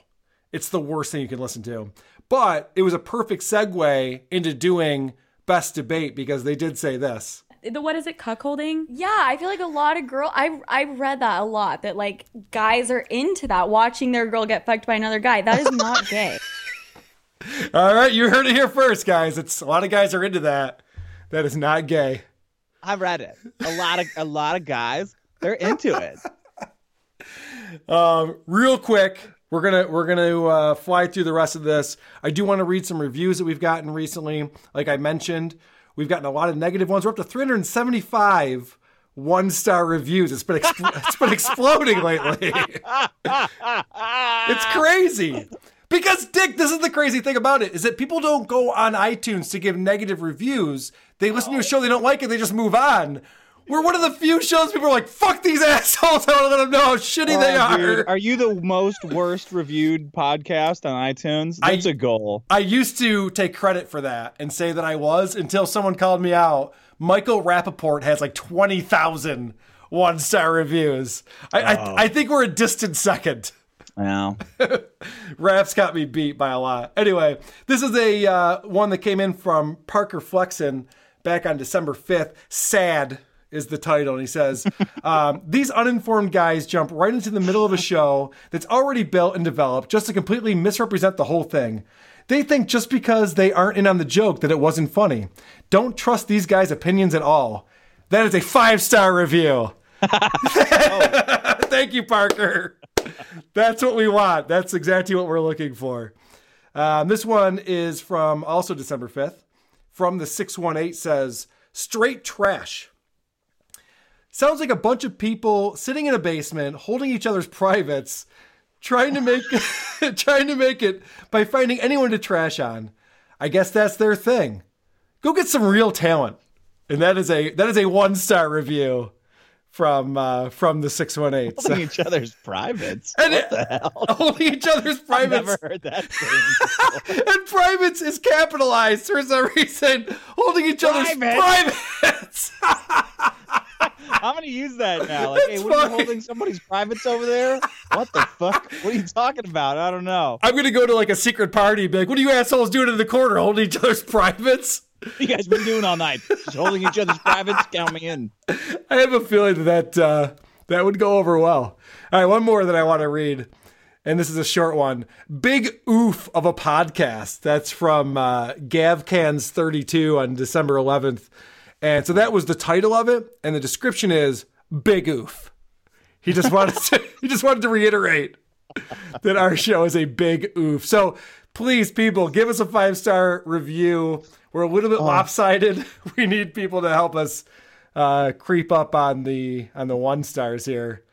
But shit all over us. We'll read it on the air for sure. Um, I do want to thank the fine, fine boys from the official podcast. I did their show uh, this past week, and it was a bonus episode. So You know, they, Yeah. that to me too. I'm pissed. I am I will I will say the official podcast, their policy of inviting people on for bonus episodes is a, is is a little bit fucked up. Uh, They I did- like them. They I did it like to being on that Asterios. show. Yeah, I What's that? they did it to a Asterios too. The only episode he did with those guys was a bonus uh, episode. and and and I probably I, I think people are not going to say it and call them out on it, and I I probably will on my show this week. But it is a little bit fucky to invite people on to a bonus episode, hoping that their fans will give you money. Yeah. To listen to the show. Uh, when I did it, I don't, you know, podcast invitations come very quickly. Mm-hmm. Uh, I'm always down to do that show, but that did piss me. That did annoy me a little bit. Nothing. Uh, I don't want to. You know, I like those guys and I like that show, but I was a little bit annoyed about that. Well, I fell for it hook and sinker because not only did I do the show, but then I tweeted about it and told Yeah. people to subscribe. So it totally, I don't know if anybody did, but I, I did. I did all the things that they probably want me to do. Yeah. I remember Maddox Maddox pitched that as something we could do for our solutions, our bonus Mm, episodes, our solutions episodes. We should Yeah. have a special guest. And I said, man, yeah, but what do you want them to like tweet about a, a thing and try to get them to give us money? That seems a little bit, you know, I mean, I don't know. Well- it seems a little bit shady. I, I want to tell you that we did a, a review of the official podcast, and those guys reviewed our reviews. So we did a little back and forth, and they had me on, Yeah. and they were they were all just like sweetheart. Like I really liked these guys a lot. I thought we had a really fun conversation about the flat Earth and a number of other things. So then they post in their subreddit, "Hey, our bonus episode's out with Carl from Who Are These Podcasts." I think there's four comments in that thread. Like, no, nobody's listening to this show. Like fuck. I like those guys. I don't want to come off like an asshole, but No, you know, I, I like those guys I a lot. talk. I like those guys a lot. I love Kaya. I know that Kaya did your show, um, and we'd love to have him on on this show. Uh, great guy, and I love all the guys over at the official podcast.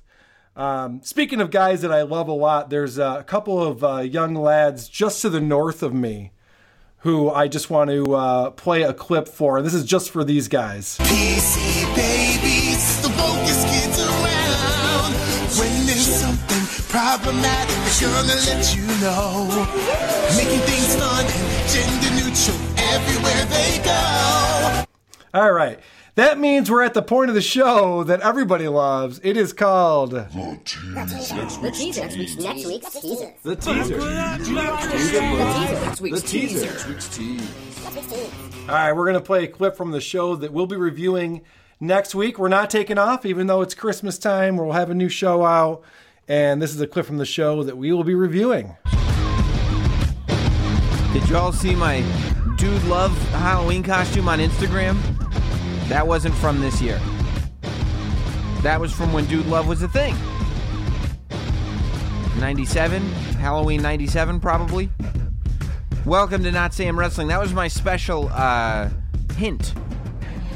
My special hint as to who today's guest would be Mick Foley. Mick Foley, one of the early guests on Not Sam Wrestling, is back today. We got a lot to go over.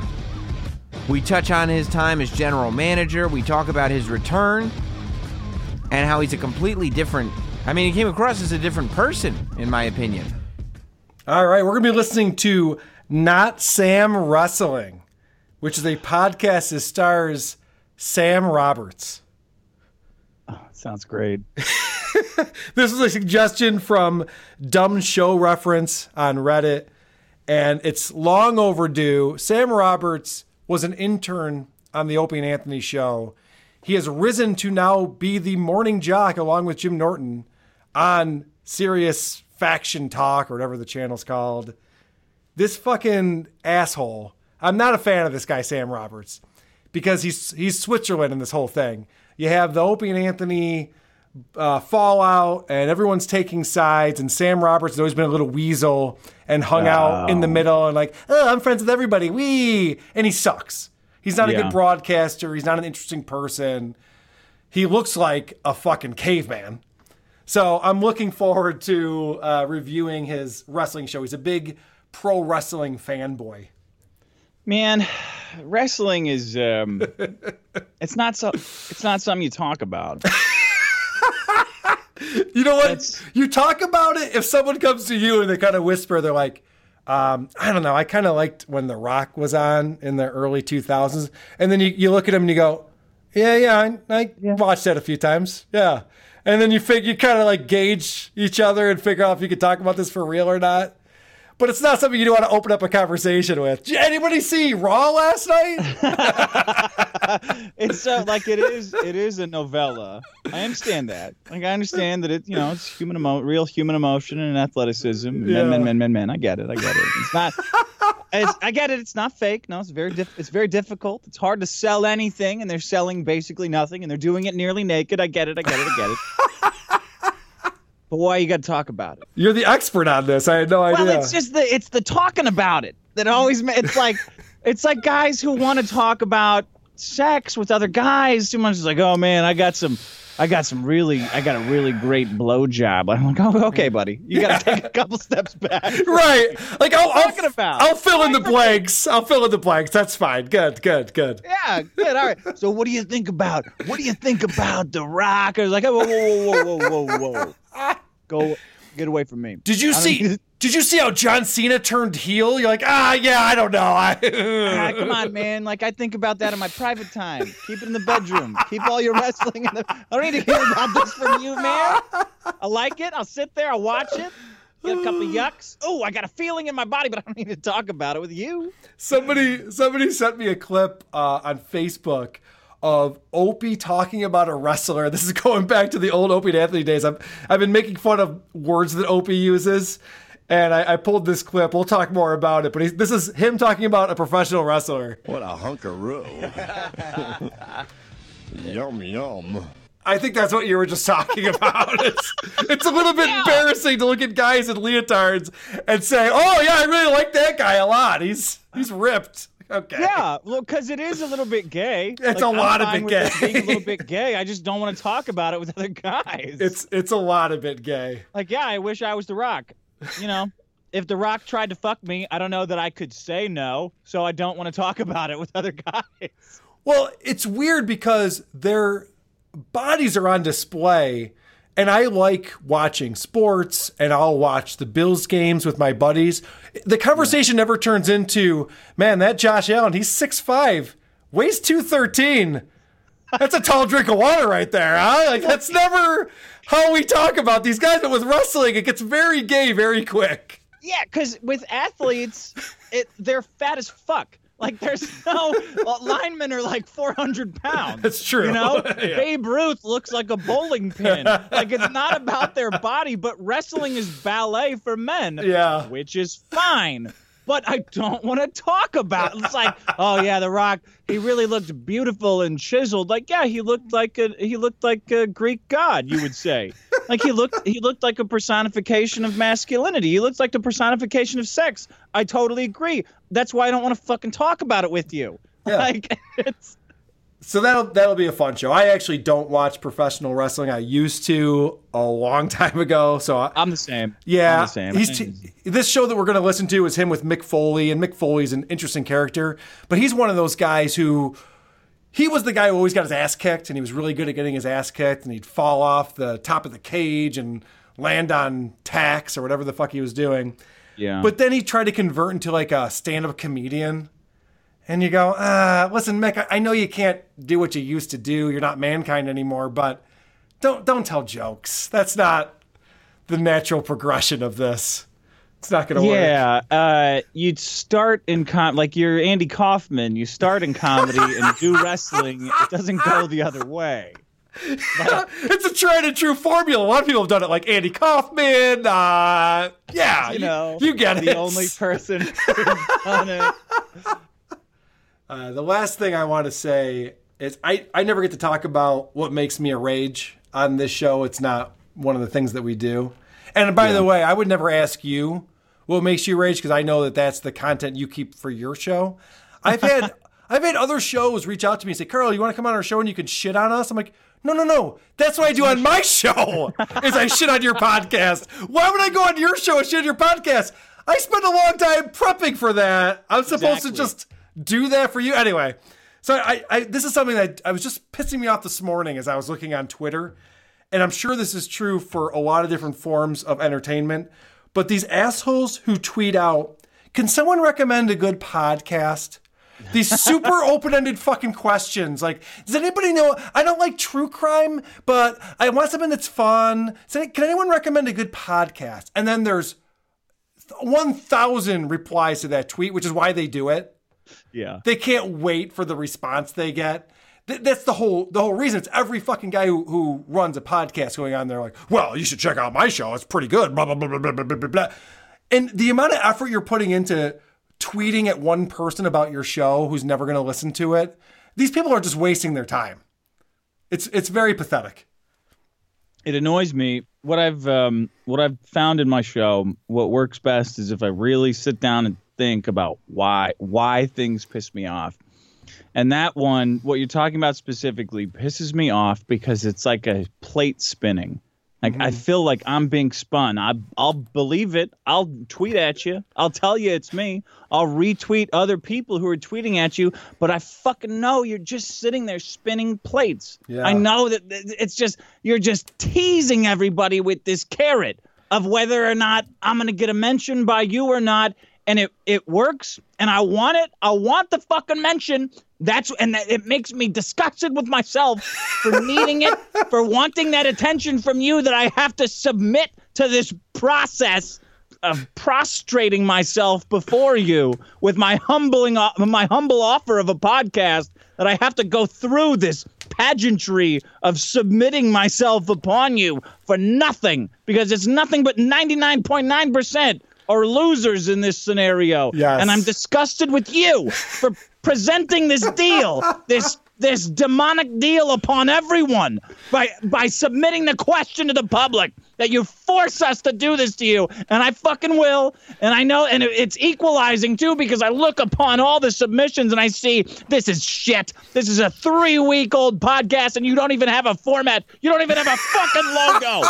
And I'm among you and it disgusts me It's so But I have to put depressing. it aside because it is true. It is true that there is no difference between us. That we are all equal in the eyes of this retweet, and it is humbling and it's terrible, and I fucking hate it for that reason. It's so depressing because the people who are looking through that thread are only other podcasters looking for their own mentions. Yeah. Or hoping Yeah. that there's a listener who's like, oh, you gotta listen to this person show. I'm a huge fan. Meanwhile, they see their download numbers. You think one of the three people who downloaded your show is gonna retweet at this person? It's not gonna happen. And yet, we're acting like you and I are on there acting like there's all these podcast fans who are just looking for new podcasts to discover and explore and become fans of. It's not the case. It's just assholes like us who are getting mentioned and we can't help but look, oh, what's what's this mentioned here? Oh, okay, yeah, yeah. And, and who are these? Yeah. Yep. Fuck. I'll play this game, you bitch. All right. All right. Well, Dick, thank you so, so much for coming on the show again. I had a great time. I'm really looking forward to Winner's Drink. I can't wait to play that game. Me too, uh, man. I'm really comes in. looking. This is. I got a real tight asshole about that game. I'm stoked Uh, about it. But I'm really looking forward to it. You know what's funny is that even if it sucks, I'll probably tell you that I enjoyed it a lot. Well, uh, I think that the title alone is good enough. You know, I agree. Like, It- just the a- concept of here's a drinking game that if you're good at it, you get to drink. You get makes to drink. so much more sense. I think like it's even doing the game. I had to just fall back on. Look, you're a comedian. You've spent your entire life busting balls. Just have faith in that. That you tried your best and you got it out there, and people will enjoy it. I enjoy the fuck out of it. It's uh, so I hope everyone does too. Cards Against Humanity is so fucking annoying. I'd rather play Match Game because then at least you're coming up with something. Yeah. You know what I mean? It, rather than, could you imagine a match game was just you hand all the celebrities a card they have to pull? Oh, this would be a funny answer to that. Is it? Well, uh, Cards Against Humanity, I hate because you have to sit there and listen. It it makes the people it makes people who are not funny get to talk Yep. because they have to present their cards and everyone has to chuckle smugly about it. And then the people who are actually funny at a at a at a party wherever you're at, Yeah. the people who are funny are restricted by the by the non-funny uh uh uh cards in the deck. So in my game in Winner's Drink, if you're not funny, you get shit on. Everyone will shit I on love you. it.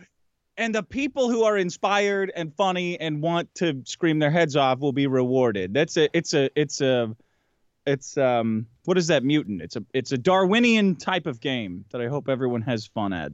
Dick Masterson, go to thedickshow.com, not dickshow.com, or you can go to dick.show. But definitely subscribe, check out his show, go to his Patreon, patreon.com slash the dick show, right? Yeah, that's it. Yeah. And I will tell you that uh, a testimonial here as a proud Patreon, it is worth subscribing at the $20 per month level because of all the bonus content. And you get fucking Christmas gifts from this guy. I don't know any other podcaster who's doing that. That's amazing.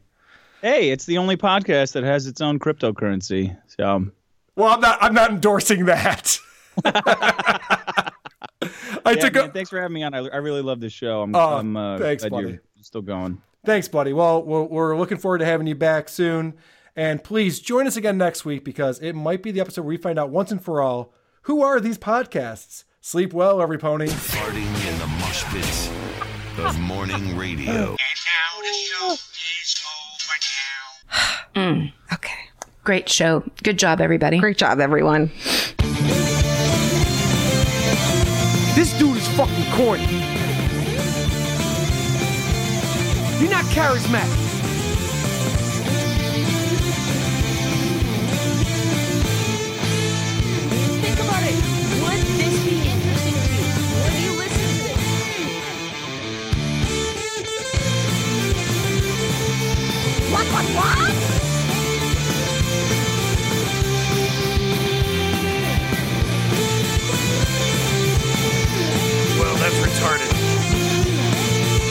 That doesn't make any sense, Rick. Uh, You know, who are these? Podcasts. I don't know. I don't get it. Makes no sense. All right, Dick. It's fucking great. You got a fucking great show, man. Thanks, buddy, and thank you so much for doing it. We don't usually have shows that go on this long, and I feel bad Oh, for taking really? up. Yeah, we we're usually an hour and a half tops, so I feel bad for taking up so much of your time. No, I don't care. My time is best spent drinking by myself on the phone with other guys, joking. that's All what. right. That's what people don't understand. Like, how do you find time to do all these podcasts? Like find time. You mean you have to find time to go drink by yourself in your basement, talking to other dudes, making jokes? Yeah, I'll fucking see you later, buddy. you think about your fucking priorities in your life. Oh.